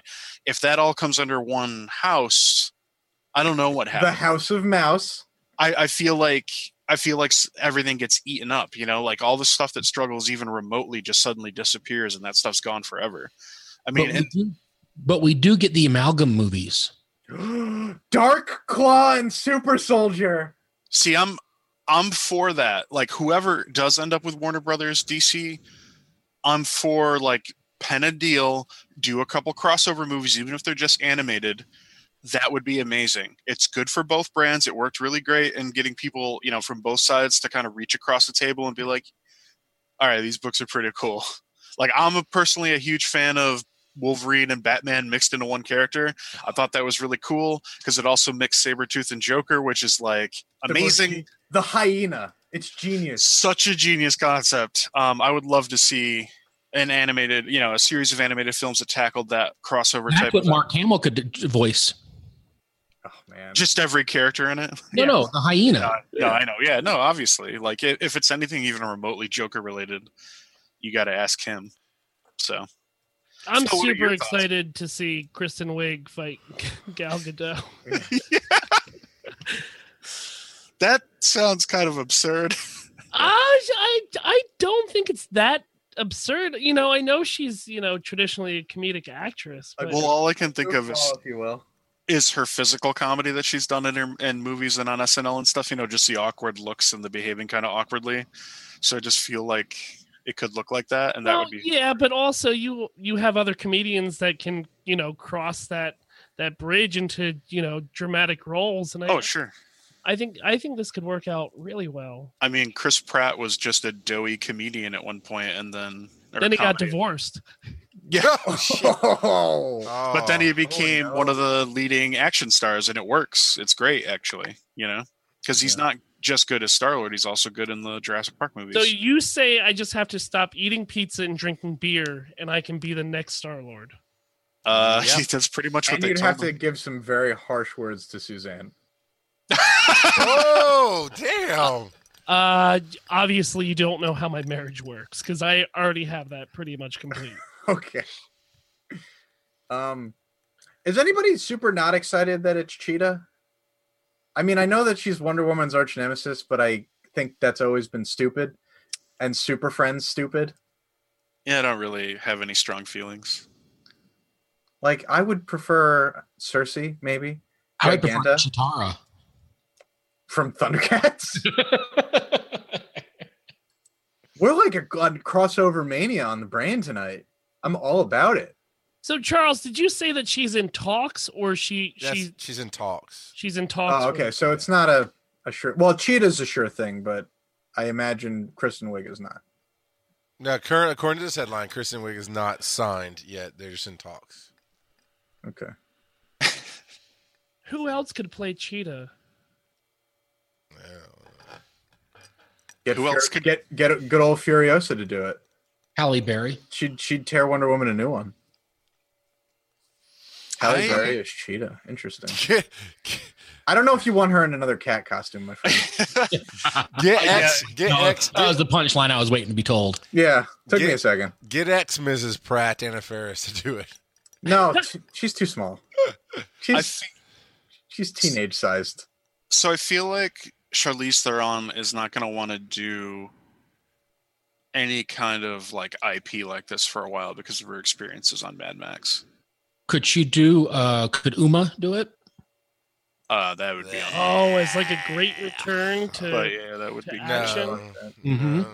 It it'd be neat, but like I don't. uh, First of all, I don't know if she could do an action movie anymore. I mean, we. It sounds like everything that came out a couple weeks ago, uh, with that car accident and everything, the Oh, yeah, complications. yeah, yeah, yeah, that's right. I forgot about that. It's very because we haven't seen her do anything remotely action related since since doing both uh, Kill Bill one and two. What about Emma Stone? I'm Maybe. Good with Crickets. whatever. All right. I like her. I just don't. Okay, I got one that's off the wall. You guys might have to do some googling on this, but her name is Danielle Burgio. She's an actress slash, slash stunt, stunt woman who's done a lot of things. She'd be good because she's got the acting chops and the physicality already built in. Like a Zoe Bell kind of. Mhm, But she's a much better actress. Okay, I, I'm on board. I don't know what she looks like though. Um, And well, I mean, Like I said, go, do some googling and look it up. But Daniel Burgio. Zooey Deschanel. yeah. oh yeah, I Wait, can, wait, I can see cut. this. Now Koch, you you, say it, Koch, you know what's coming. You know what's coming. Melissa McCarthy, baby.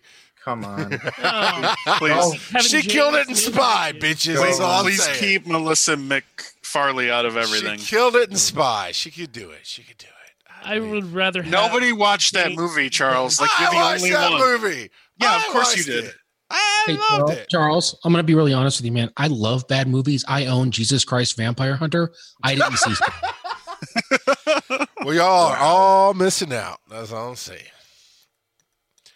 Uh, All right, Yeah. enough of the Uh, rambling. well, no, hold on. I got one more thing to say about Wonder Woman. I think that they could do. They could pull a page from Black Panther and do a really sick movie with Artemis as the bad guy. Uh, she's the redheaded Wonder Woman who once took Wonder Woman's mantle so hard she put her in a leather jacket and a bra and bike shorts as her costume. So, I mean, that's like the beatdown of the '90s right there. Okay, Sure. Just me then. All right, then. Yeah, nobody read that. Fucking- so. Everybody forgets that, you know. Batman gets replaced by I don't think they forgot it. I think Superman nobody dies and gets replaced by four guys. Wonder Woman gets her ass kicked, gets her mantle taken, and then she's running around in bike shorts. You know, let's have let's have her fight someone meaningful like Lobo.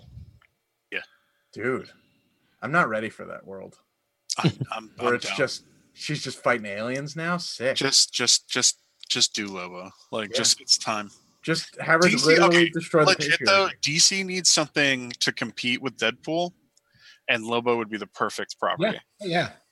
Oh, because it's not slapsticky, but it's still obviously like hyper violent and a little bit, you know, a lot of bit vulgar, and I think it's got a lot of potential. So what you do is you basically do Sons of Anarchy in space with Logo. Yeah. Lobo. Absolutely, let's Space do. biker gang, yes. Yeah.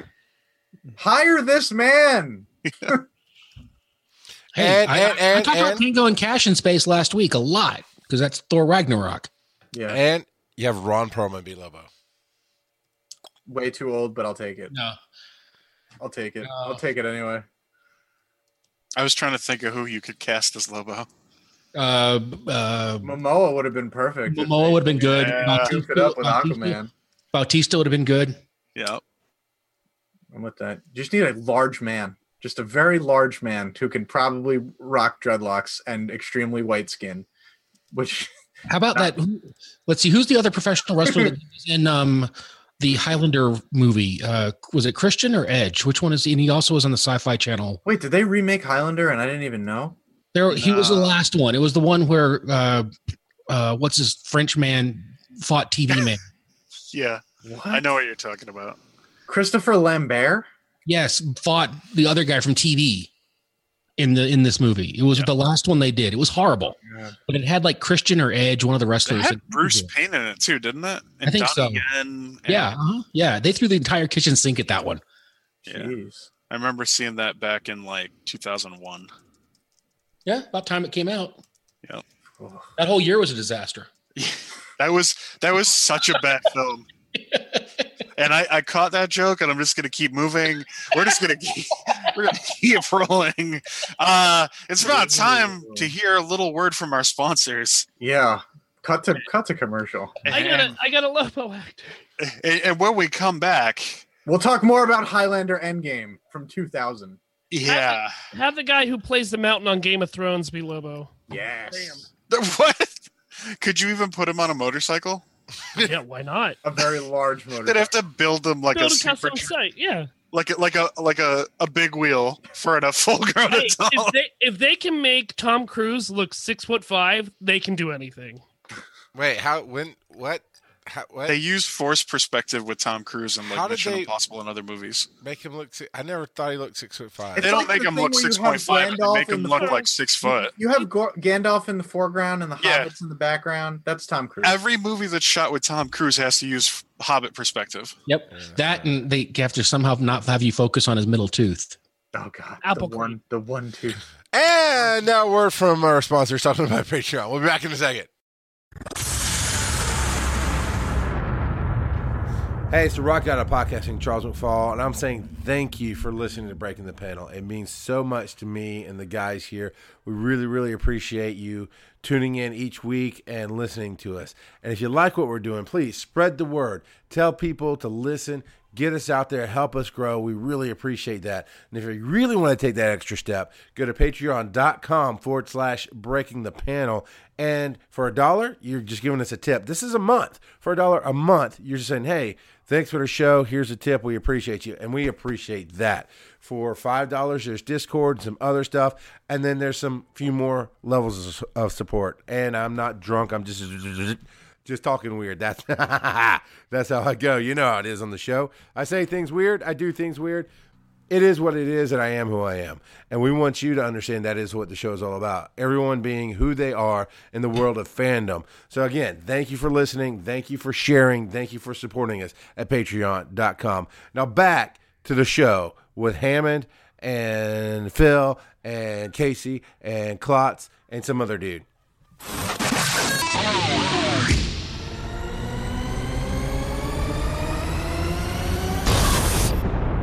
Oh, you guys are hurting my brain tonight.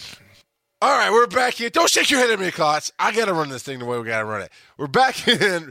Wait, was for- that not on the show? That was gold. No, no, no. See, that's all patreon.com forward slash oh, breaking the Oh, panel. You can see the uncut raw video, and there was some. We almost killed Phil. We oh, he was laughing so hard he was choking. He turned red. I It's would have died if I'm not already dead inside. so- There you go. so speaking of dead inside, hey Hammond, you've got a support group. Whoa! no, no, no. Let's Actually get hit, let's. closer, actually hit closer than I wanted He to. could have Sorry, served that no. up to any one of us, and that joke would have worked. Uh, Phil's like, I'm sorry. They got me at the break. It's a bad thing. No, seriously. Hammond is known for a lot of his podcasting stuff, soundography, Beyond the Play with Hammy J. I'd shorten it to Hammy J. Is that cool with you? Sure. no one's going to be able to find it that way, but sure. and uh, he's an amazing guy. He's done a lot of amazing stuff. But when he reached out to me, was it last June, July? yeah, it was September, actually, it was in September when we launched. Okay, right around Dragon Con then. Yeah. And he's like, hey, I'm launching this network. I'd love for you guys to help support it, promote it, that kind of thing. It was called the, you know, let me refer to my notes because I'm tired and I don't want to botch this thing. So let me get to my notes here. The You could just ask me. No, I want to be professional. Shut up.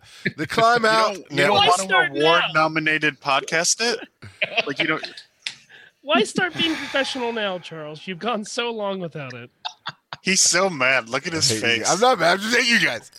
All right, the Climb Out Network, uh, and the podcast is Climb Out to Sobriety, and it, this concept of a support group for people. And you talked a little bit about it at the end of the Black Panther panel last week when you were talking about the projects you work on. Uh, just the concept of doing an online support group and a podcast that people can listen to. Let's start with the podcast real quick, and we'll kind of work backwards. What is it on the podcast? I picture it because I haven't. I don't even get to listen to my own show, so I haven't had time to listen to it.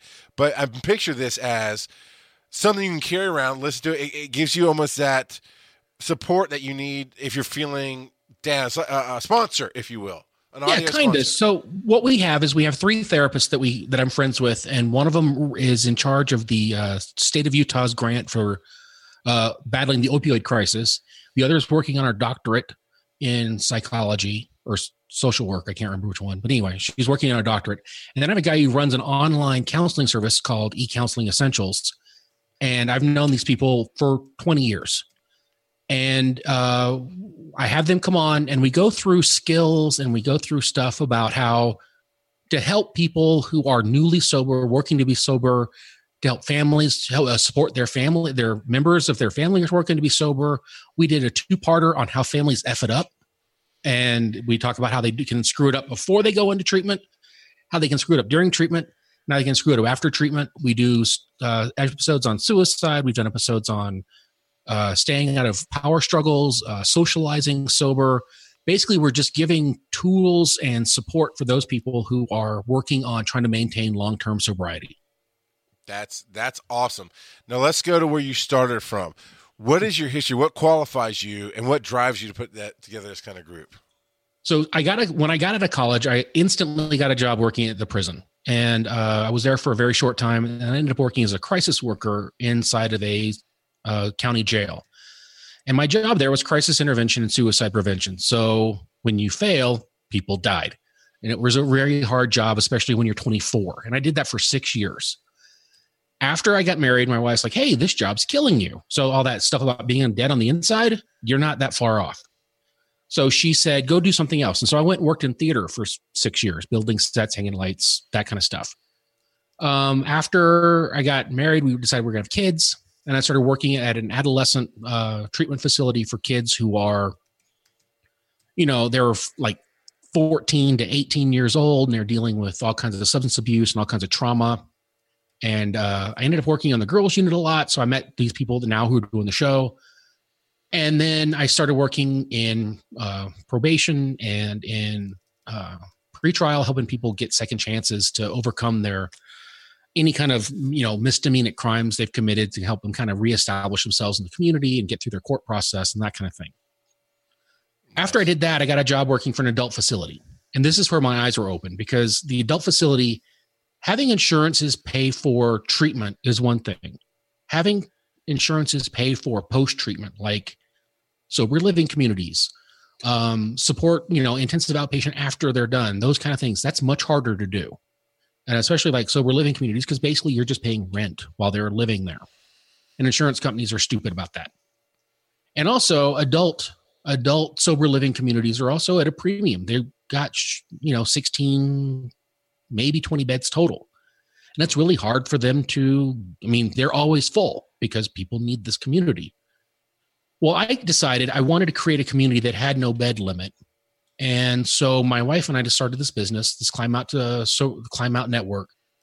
And the initial show is about climbing out to sobriety, but we want it to be where we could do climb out to happiness. We could do climb out to, you know, whatever, because we have these therapists. I have networks of therapists who are specializing in all kinds of areas of training and expertise. So we've started this online community where people can kind of work with each other and have this online support group but we also have the show attached to it and they can interact with a therapist if they want to. They can go through e counseling essentials and work with them. We have all these digital online resources that i'm trying to pull together and pool to help other people because it's just a premium and we need to have this kind of resource out there. Yeah.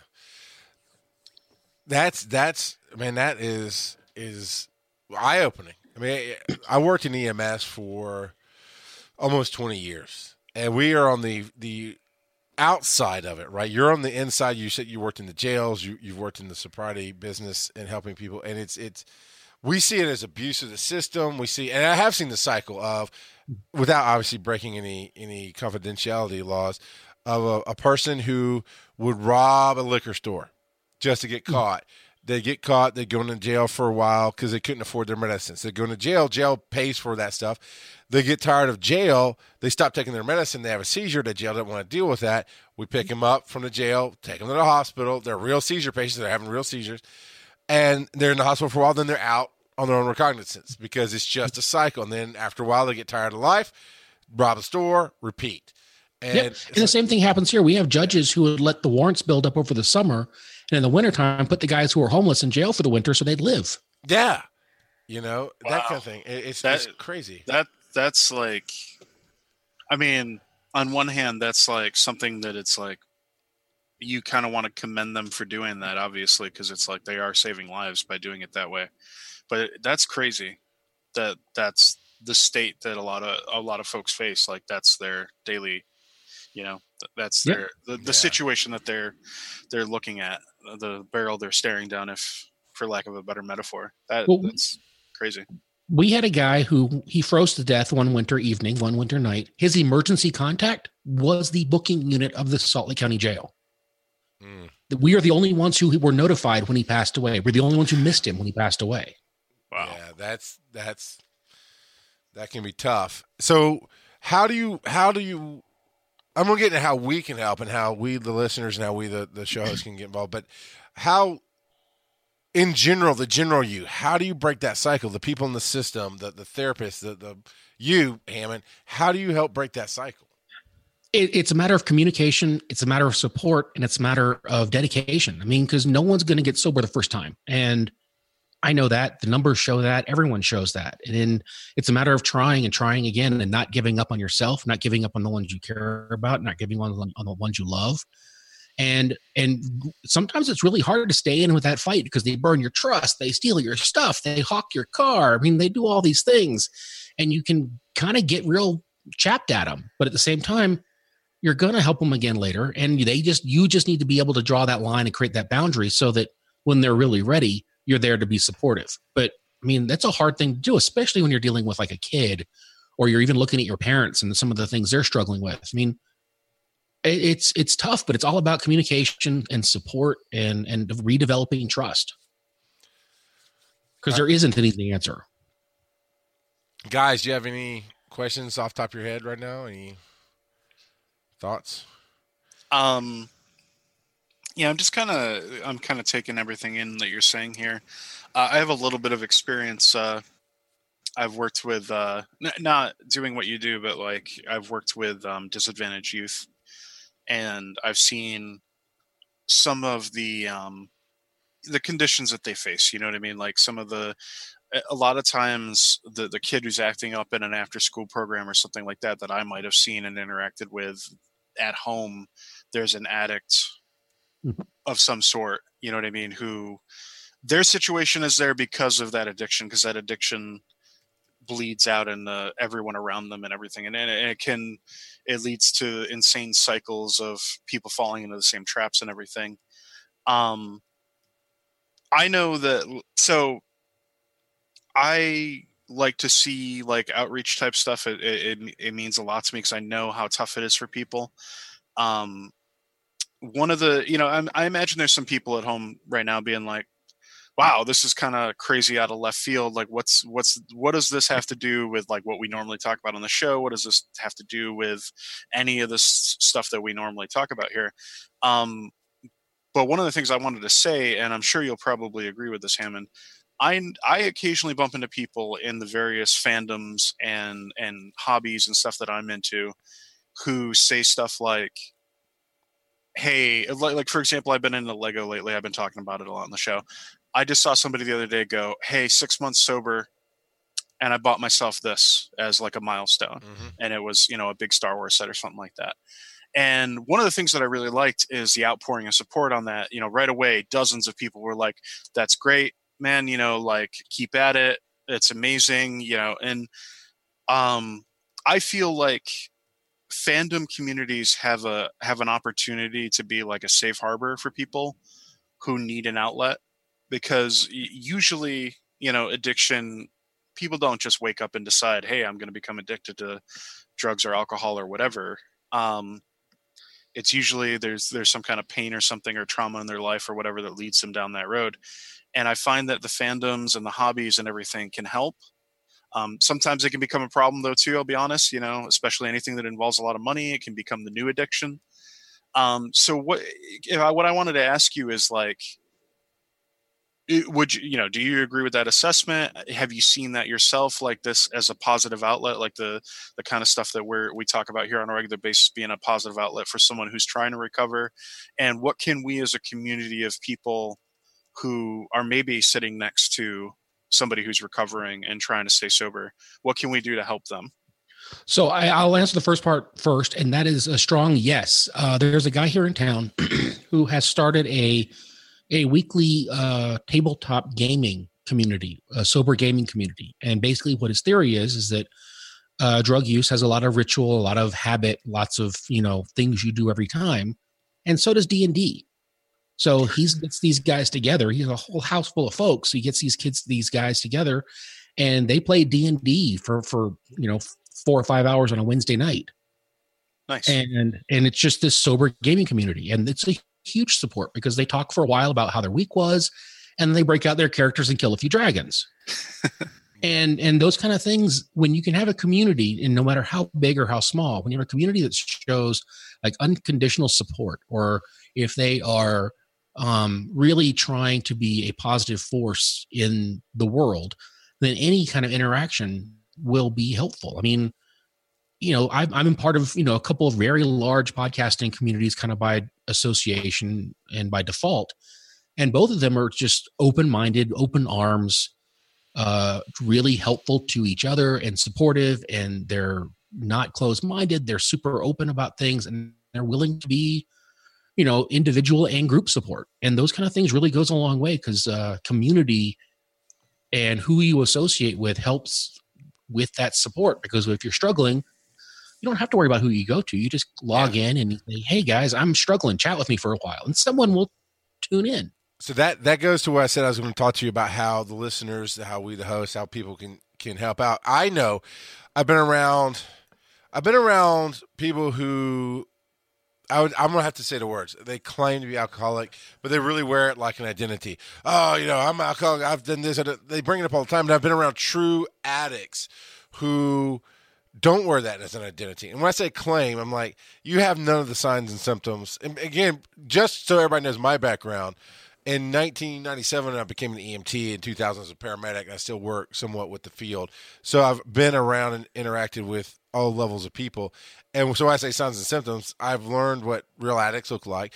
And I just want to go on record to say, judging people for what they've done in their life or the, the addictions they have helps no one. All right, I'm just going to tell you that now. Um, and I'll just leave it there instead of going to some long-winded story. But I've been around people who are like, oh yeah, did it? But they can be around.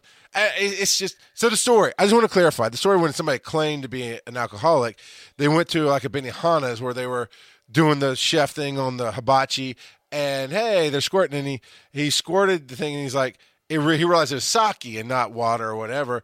And all he did is he went to the bathroom. But he made a big deal out of it. I was like, you're not an alcoholic. You got some sake. You didn't immediately go start drinking. You went to the bathroom, rinse your mouth out. You're just ah stop.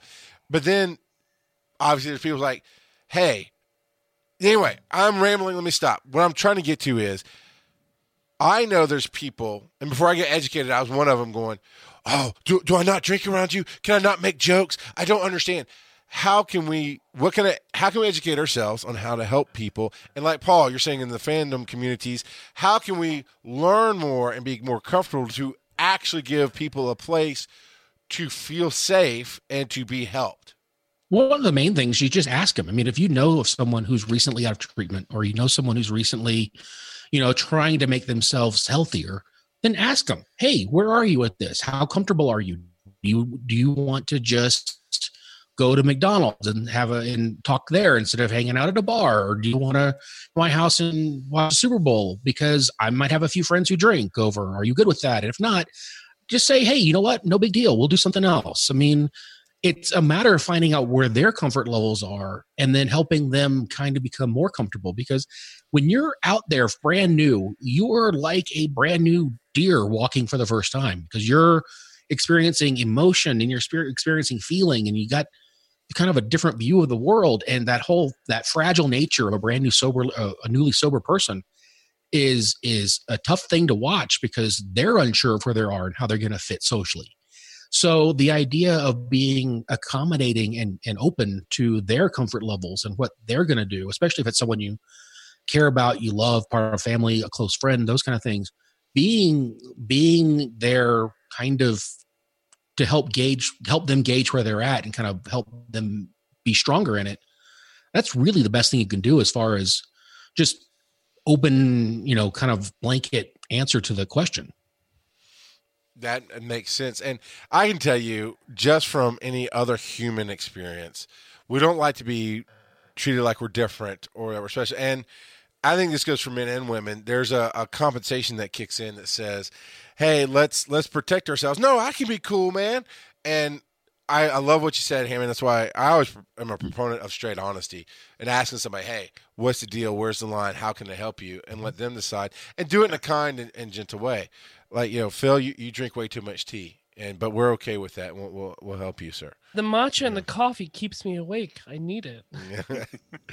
uh, How's and he that- ever going to captain a starship one day if he doesn't have his Earl Grey? uh, Uh, I drink Darjeeling, thank you. Hey, you, it's limited. Uh, have you seen uh, season four, episode one of Black Mirror yet? Speaking of Starship Captains, Yeah. yes, Oh yeah. yeah, yeah, yeah. Uh, there. Now we've had the official nerd moment. We can move on now. Yeah. So, and and your class brought out, you know, why we're talking about this because they're all walks of life of people that you would never know. You'll never mm-hmm. know some of them that were addicted to anything. You'll never know somebody. And and Hammer, you're talking about maybe someday launch, launching that climb up to happiness. And dude, there's so many people who deal with depression and deal with the heaviness of life. I I even told the guys like nothing depressing or anything. But I came out and said I'm exhausted. It's been a hell of a week at work, and it's got a we got a lot more long days ahead of us. There's there's just shit going down. But you know, I don't bring that to the show normally and I brought it to them so they know where I was. And I'm bringing it up now to say, hey, sometimes you just need somebody to to make you to take you out of your pocket, and that's what we try to do here on the show. But sometimes you need to have somebody say, hey, it's okay to need help, and here's the help you can get. And Hammond, how can somebody listening to this show get some help? So we have the the website climboutnetwork.com um, and I will talk a little bit about that here in a second. But we also have the show Climb Out to Sobriety.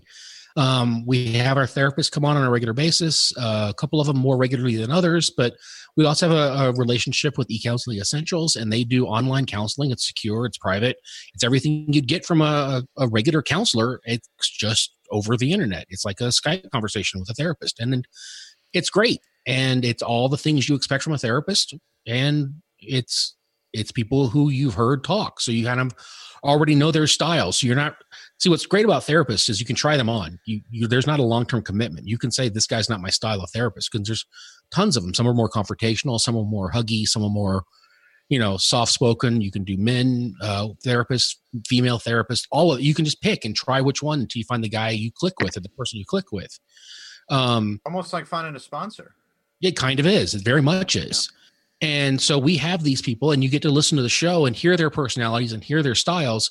So if you want to reach out to them, they're there. You can reach out to them. You can set up stuff with them. Um, if you just want to talk, you know, shop about life skills and coping skills with someone like me or my wife who's done a few shows, then talk to them. But you know, we have tons of things available just by listening to the show. But as far as the community on the website, so I don't. I mentioned that we had the hack. Our community is still. We're still trying to recover our forum because what we did was we created a private forum area so that um, we weren't using Facebook or any of these places because we were really wanted to value people's privacy. Um, sure. one of the, one of the things about this that we really wanted to take into account was their ability to be as honest as possible without revealing any with only revealing the things they want to so if they wanted to go by their real name fine that's their choice but if they wanted to call themselves you know sober man wannabe then they can call themselves sober man wannabe and they can share whatever they want to share so one of the things that we we had set up was this forum and we that's one of the things that suffered the most in the hack. And when we Mm. can finally get that back up and going again i feel like we will be able to kind of start pushing it again. But right now that's one of the places where we really are suffering is the fact that our community is just it's kind of in shambles because of the hack. And i feel bad for it and i wish there was more i could do but i'm just not a web designer and i don't have that skill set. Um, but we do have a private community on facebook and we do have a group on facebook but you know again uh, it's back to that privacy aspect and There- you know I, What do you know? Sorry, what do you? This popped in my head, and maybe you have this already. What do you know about Discord? Are you using that? Well, that's that's one thing. I like Discord, but the thing that Discord is is it is um it's very much tagged as a gamer setup. Sure. Sure, yeah, but and still, it has it comes with its own it comes with its own stigmas and it comes with its own kind of already built-in associations. And a lot of our people might be nervous about jumping into okay. something completely foreign as far as that is. No, I get But I mean, we thought about Slack, we thought about Discord, we thought about all the different options. It's just that this forum was a good idea, but like I said, we just it was up and running and from September until December 24th and then we went to log in on December 24th and all hell broke loose. Man, that sucks. Ah, that's awful. That is awful. And I- I'll I'll put it out to anybody listening now. If you feel moved to help out, you know this to me. This is the kind of thing I always try to step up in. And there's nothing Hammond's described now that I can help with. But Hammond, you always know you can reach out to us and Giant Size Team Up Network, any of us. And I mean, I'm not going to speak for everybody else, but I'm going to say I personally will always step up to help. I'll ask my guys to help and, and, and pay them what I can to get their talents to help you out. And if the listeners out there and you feel moved, you know, reach out. How can they reach you, Hammond, to help out? Like Um, I'm Hammond at climb up network, climboutnetwork.com or jgmail.com. I mean, because of the other stuff I do. So And the fact, I mean, it's crazy the fact that you're doing it as a a podcast that, that somebody can keep in their pocket. Like you said, you can try on the different therapists. You can hear them and how they speak. It makes so much sense, and yet nobody's done it before that I know of. I mean, not in a widespread manner that's obviously famous. there there are other shows about sobriety, uh, but I don't think there is. We really pride our fact in having three incredibly trained, incredibly articulate, incredibly entertaining therapists. I mean, that's the one thing about the three that when when we get going, we're as nerdy and as jokey and as foul and vulgar and irreverent as we are at the beginning of the show. But then we also are trying to cover these real issues because we know what real people talk like when they're dealing with these issues. I mean, when we did the episode about how families F it up, it was great because it was just F bombs city because that's what we we're talking about. I, I just want to jump in for a second. I, I kind of want to share a quick story of, of my personal life to uh, to kind of get across how important this kind of thing is and, and why we're we're supporting it here. I actually uh, just had it not re- I wouldn't really consider this person a friend, but an associate, a uh, an acquaintance from my local gaming community uh, that I used to play Magic the Gathering with. Uh, he just passed away a couple weeks ago in his mid 30s uh, from alcohol related complications. Um, and I wasn't close enough with him where I felt like I could have been the kind of person to maybe try to help him get the help he needed initially and then be a support group after, or, you know, support network afterward the fact. Um, and I wasn't so close to him that it was like, you know hugely emotional or devastating for me but i was struck by the the feeling of helplessness about having seen that it happened you know because we all knew that he had a problem and because it was obvious uh, he would actually sneak out uh, at friday night magic and go out in the parking lot and drink out of his backpack and then come back in you know and it just but the point is like if you know somebody in your life who need you know needs some support in this regard try to be there you know what i mean? And it maybe maybe it means introducing them to a new hobby or a new community or something something they can latch onto because they could just not be there tomorrow you know what i mean? And it, for me it's very real right now. And so talking about it it's like i actually almost feel a little bit guilty because even though we weren't super close i wonder if any of us had just been like hey do you need some help you know what i mean? Or like you know what can we do? Because obviously there's something going on. Uh, so that kind of leads me to another question for you hammond. Do you have any recommendations for someone who maybe sees the, so a loved one or a friend or an you know acquaintance whatever might have a problem how to kind of breach a subject with them and turn them towards maybe getting the help that they need? Because i'm sure it's probably the most difficult conversation. It is a very hard conversation. Most of the time, we met with anger initially, Mhm. and a lot of a lot of vitriol, a lot of uh, defensiveness. That first conversation, it's always tough. Uh, we actually did an episode uh, early on, like one of the first couple we did, where we actually talk about how you breach that conversation and how you do, how you start of start the approach on somebody. sure Um, and it's it's right there, and we have I think I think all of us are involved on that one. But it's uh I mean it's it's good because we cover all the bases, or we try to cover as many bases as we can about that first time, that conversation. How do you do it? How do you know? How do you how do you deal with it when they get mad at you and stomp off and say you don't know me and and then you have to wait and figure out okay now they know i know now they know i care when do i come back and that relate that bases on your relationship sometimes if it's your kid you go back and do it the next morning at breakfast or if it's your wife you do it when you have an opportunity when she's not going to hit you with a book um If it's your husband, you wait till they're in the right mindset. I mean, you just have to wait till they're in that mindset where if they start the conversation, man, I'm really struggling. I think I need some help. Jump on it. Don't don't wait for don't wait for them to not have that. Don't wait. Jump on those moments because that's when they're going to be most willing to listen. We talk about how interventions are a thing people do, and sometimes they work and sometimes they don't. I mean, it's it, it really depends on the relationship. It depends on the person. It depends on how far how far down that road they are, how many times they've maybe been to jail, how many times they've been through treatment. It's I mean, there's a lot of factors that go into it. But maybe with this guy in Magic, you know, he plays his planeswalker, you die, and you go talk to him afterwards and say, Hey, nice play. Hey, I was just wondering, can I help you with something? And I'm totally talking about my butt. I've never played a I've never played a full hand of magic. I have no idea what I'm talking about. My knowledge of magic comes from South Park. Yeah, you're fine in that regard. Um, yeah, no, I, I just wanted to ask because it it was one of those like we like I said we knew like we talk about it when he wasn't around. We'd be like, dude, you know, last Friday that was pretty rough. I mean, he smelled like a liquor cabinet, stuff like that. And I just Did he ever bring it up? no. I mean, it would have been a hard conversation to have, especially in a group. If you'd done it by yourself, maybe. Right. Yeah. Well, and that's what I wonder because I feel like, like I said, we weren't super close. Uh, we were we were friendly enough. Actually, I actually had a falling out with him about a year before it happened, uh, where he like just went after me on Facebook. Like he just got petty, and I'm sure it was because he was you know in his cups, and he just got petty and started lobbing stuff that was like. I was like, "What are you even talking?" I I actually ended up blocking him on Facebook because I was like, "I'm just not gonna I'm not gonna entertain you being like this to me." You know what I mean? And the thing is though like now here we are a year later and this guy's gone and we all knew him you know? Like i there, this local community is somewhere between a couple dozen guys as many as a couple hundred guys and a few gals and we all had played with him on a fairly regular basis for years and everybody acts shocked and i was i was like why are you acting shocked?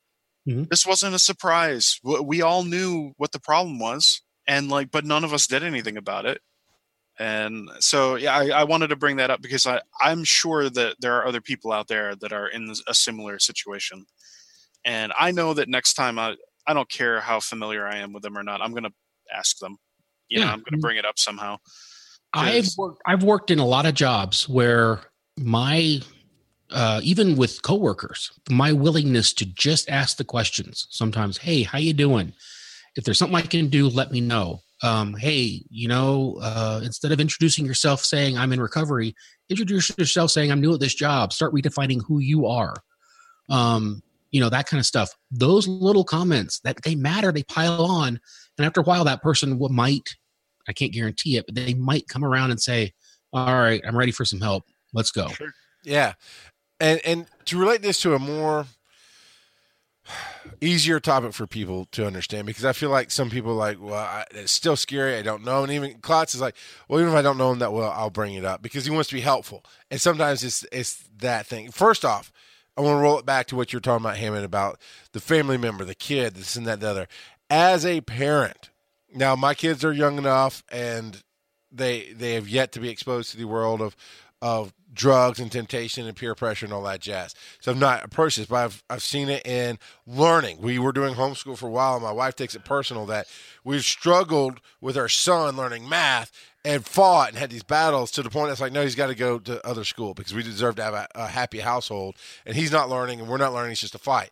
And he goes to public school, same math, different teacher, boom, gets it, and she gets irritated. That is an oversimplification to relate to. Hey, as a family member, as a best friend, as a parent, you're not getting through to your kid, but then somebody, let's say like Klotz, who sees them and says, "Hey, do you need help?" and they respond, let them respond. Don't make it about you, because the second you make it about you, you can help shut down that that rehab door. When I worked in uh, the adolescent place, I used to do a group, and I used to call it the Sandman tapes. And what it was was I have 45 versions of Enter Sandman. Everything from the the rough demo where he's just na na naing it, all the way through the symphony, plus covers by Richard Cheese and Dream Theater, everything you can think of. Widespread Panic. I've got all these covers. Big band, bluegrass, you name it, I've got it. What I do is I play these You in should start a podcast about it. You could call it Coverberg. Coverberg, maybe cover town. Maybe cover Coverton. Coverton. Yeah. you gotta say t- Yeah. Coverton. Yeah. So anyway, I, I would play these and I would ask the kids, the message in each one of these is exactly the same, but it's either more sophisticated, it's glossied up, it's in a style that you can listen to, it's a style that you like. So I might not be able to deliver the message that someone wants to hear my style, but maybe someone else has a message, that same message that they will listen to because of the style, the relationship, what they like about it, what they don't like about them as a message delivery system. Yeah. So there's always the options of if it didn't work with Klotz, it might work with, you know, Klotz's buddy, the DM or whatever. I don't I don't know who your buddies are, but it's it's one of those things where sometimes it's just having enough people just go up and try different things and just saying, dude, I see you're struggling. Instead of saying, I see you have a problem, just say, I, I see you're struggling. Why don't you come back on in? Let's not let you finish that off. Why don't you come on back in? Sure. Yeah. Uh, now, to finish, to go back to our something relatable story, uh, I have never struggled with addiction of anything, uh, but I've been overweight all of my life. And as an adult, you know, you, we mentally want to lose weight, this and that, the other, and things haven't worked. But in relation to this, I had a friend of mine sit down and never made fat jokes, never, you know, come on, man, nothing like that. He just one day, kind of out of the blue, went, Hey, man, I know you're big. You know you're big. I mean, just straight talk. You're you're big. I see you're kind of breathing heavy after walking up the stairs. Look, man, I love you. I want you to be around for another 20, 30, 40 years. So I'm just saying, if you ever want to, you know, if you ever want to talk about losing weight, you ever want to uh, have somebody to work out with, anything like that, um, I'm here for you. I just want you to be around. That honestly turned me around to, I mean, I was up to almost 380 pounds and I've lost a good 30 or 40 pounds. Actually, I, I like most people, I lost a lot, and then I kind of came back up, and I've been a little back and forth. But my point is not about my losing weight. My point is, it was that that caring just moment of no judgment, no pressure, and he he does work out all the time. It's not Travis Jones or anything, but this guy, I mean, he just worked out to stay fit. Is Phil? No, you don't work out. You just work in the field. but uh, but it was that caring moment of I want you to be around, and that resonated. And so that's all. That just is is from a, a side of somebody who needed to change their life. In a way, just that verbiage of "I'm here for you." It helps. It it changes things. And the thing is, your wife could have said the same thing, Yeah. and you would have probably taken it differently because you're, you're like, "Oh, come on, Yeah, honey, you're just." It would have been a different. It would have been a completely different message if your wife had said it, because you would have added in, however long you guys had married, a baggage and other Yeah. comments Oh, yeah. and everything Yeah. else. That's that's definitely a, that's definitely a real possibility. Well, Absolutely. yeah, I mean that kind of if I can jump on that, uh, that's why I said I think next time I encounter it, I'll s- I'll try to breach the subject because I know for me, like I'm I'm overweight. Obviously, clearly, I've always struggled with it most of my adult life. Um, same thing, and sometimes if someone I know really well, like somebody I'm very close to, brings it up, it, it it's not easy to talk about. You know it's like I, I shut down or like i put up the walls I, I dismiss it or whatever i get mad and all those things normal reactions.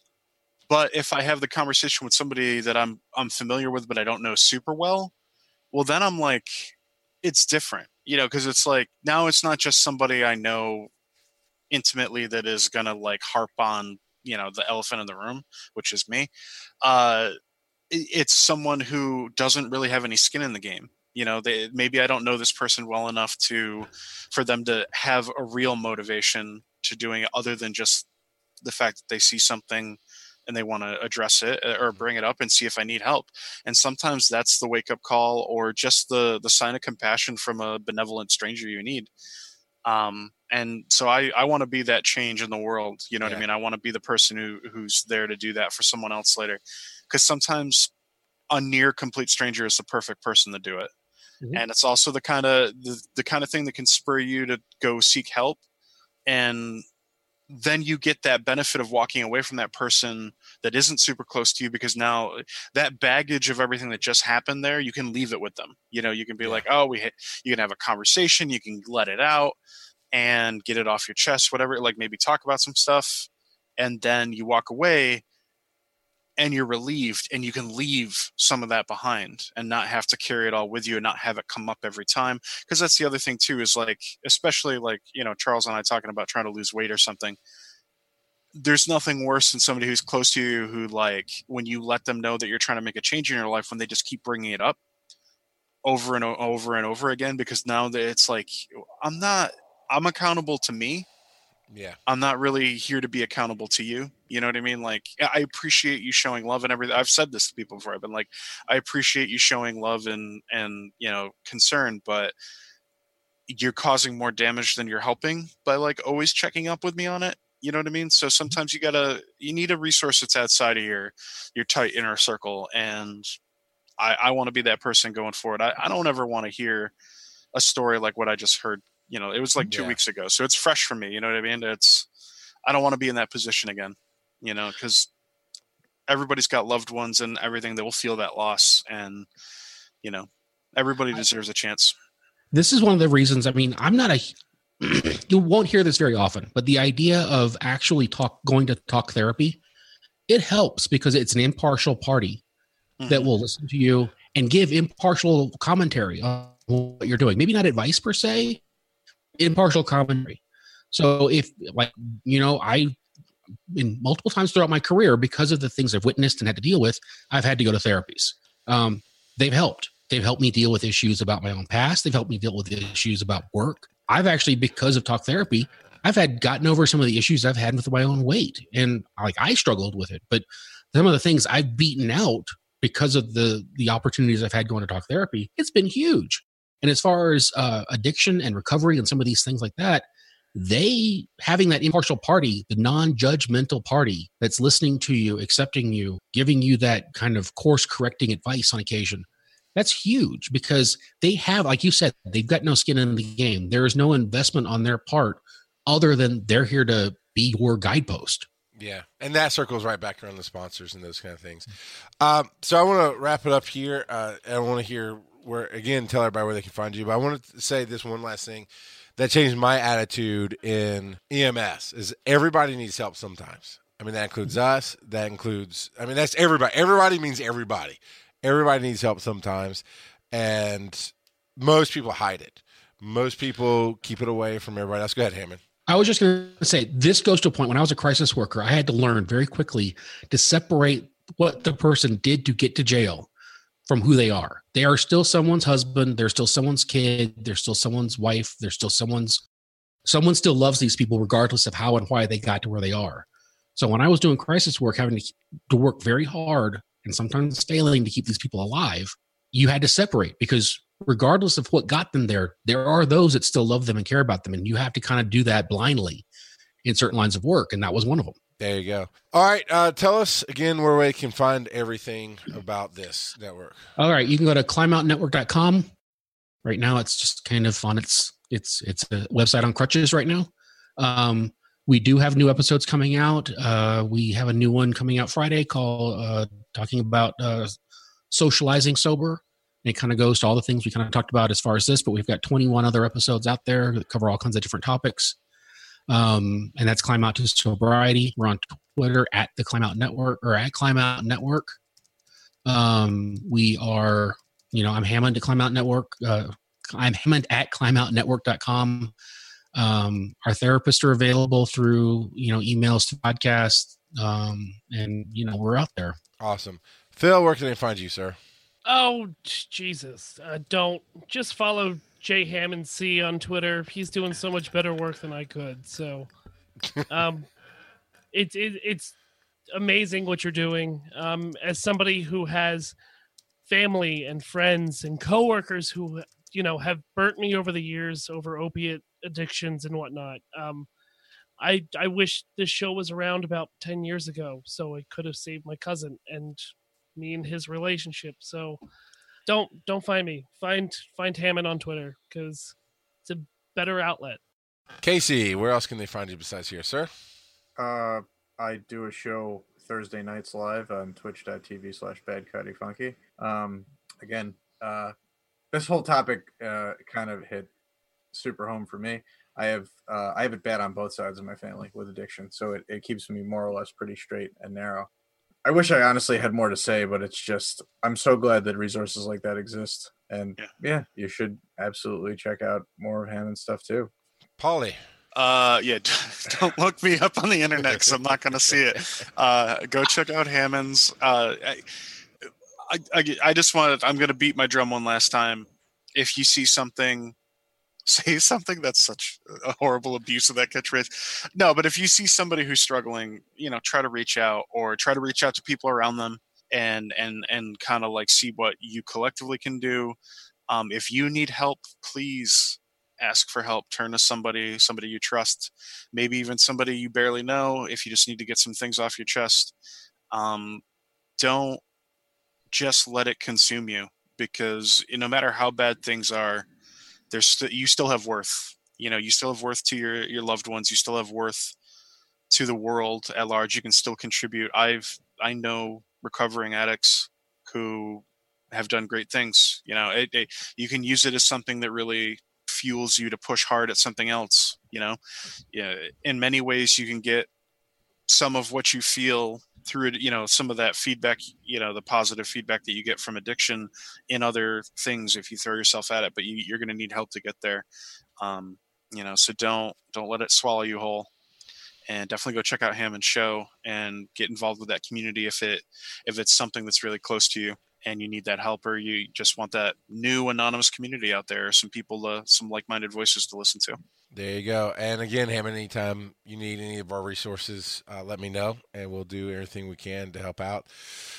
Uh, and you can honestly, you can find me rock out of podcasting. And while we joke about that and uh, get a lot of good grief, I mean that that was my shift to be okay with myself and how I do things and how I see the world and how I want the world to see me. And that show that has about 30 episodes, and I've been super busy lately in the last couple months. And you know, what that show is my walk of life, and hopefully it'll help you out because my style of, if you want to even call it life coaching, is I'll just tell you what I went through and what I learned from it, and you take from that what you will. And I've had some people listen to other shows, not just that, but this show and other shows that have connected with me on Facebook and reached out. And if you, if I resonate with you in any way, you need help. I'm always around on Facebook. It's Rock Out Podcasting on Facebook, and you can message me, and I will I'll tell you what, that's the first thing I will respond to as soon as I see it is somebody talking about something going on in their life. I'll help out as best I can because, like Paul said, I want to be that change in the world. I want to. When I needed help, it wasn't there. I mean, we all have kind of similar stories of of different types of help that was needed, and it just wasn't there. So I want to be the help that is there. So you can check that out and check us out every week here because that is something we do. It's not just about fandom and entertainment for an hour or so. It's it's about the reality of what of what fandom means and how we can help each other out. So go out, and be awesome to the world, give somebody you love a hug, and come back next It's week also- and hear some more stuff. it's also never just an hour or so No, it's never know. So it is what it is. Uh, Yeah, and if you met us for just an hour. yeah, and uh, definitely give him a listen uh, on everything he does because see that's the thing. We're not just fat one facet, right? We're not just we love comics. We we love all kind of stuff, and we have different sides to us, and that's what I want Breaking the Panel to be is to show the humanity in everything that we do. So tune in next week for some more awesome talk, and we'll see you again then. Breaking the Panel is the flagship podcast on the Giant Size Team Up Network. You can support the show at patreon.com slash breaking the panel, and you'll find more of our amazing podcasts at giantsizeteamup.com.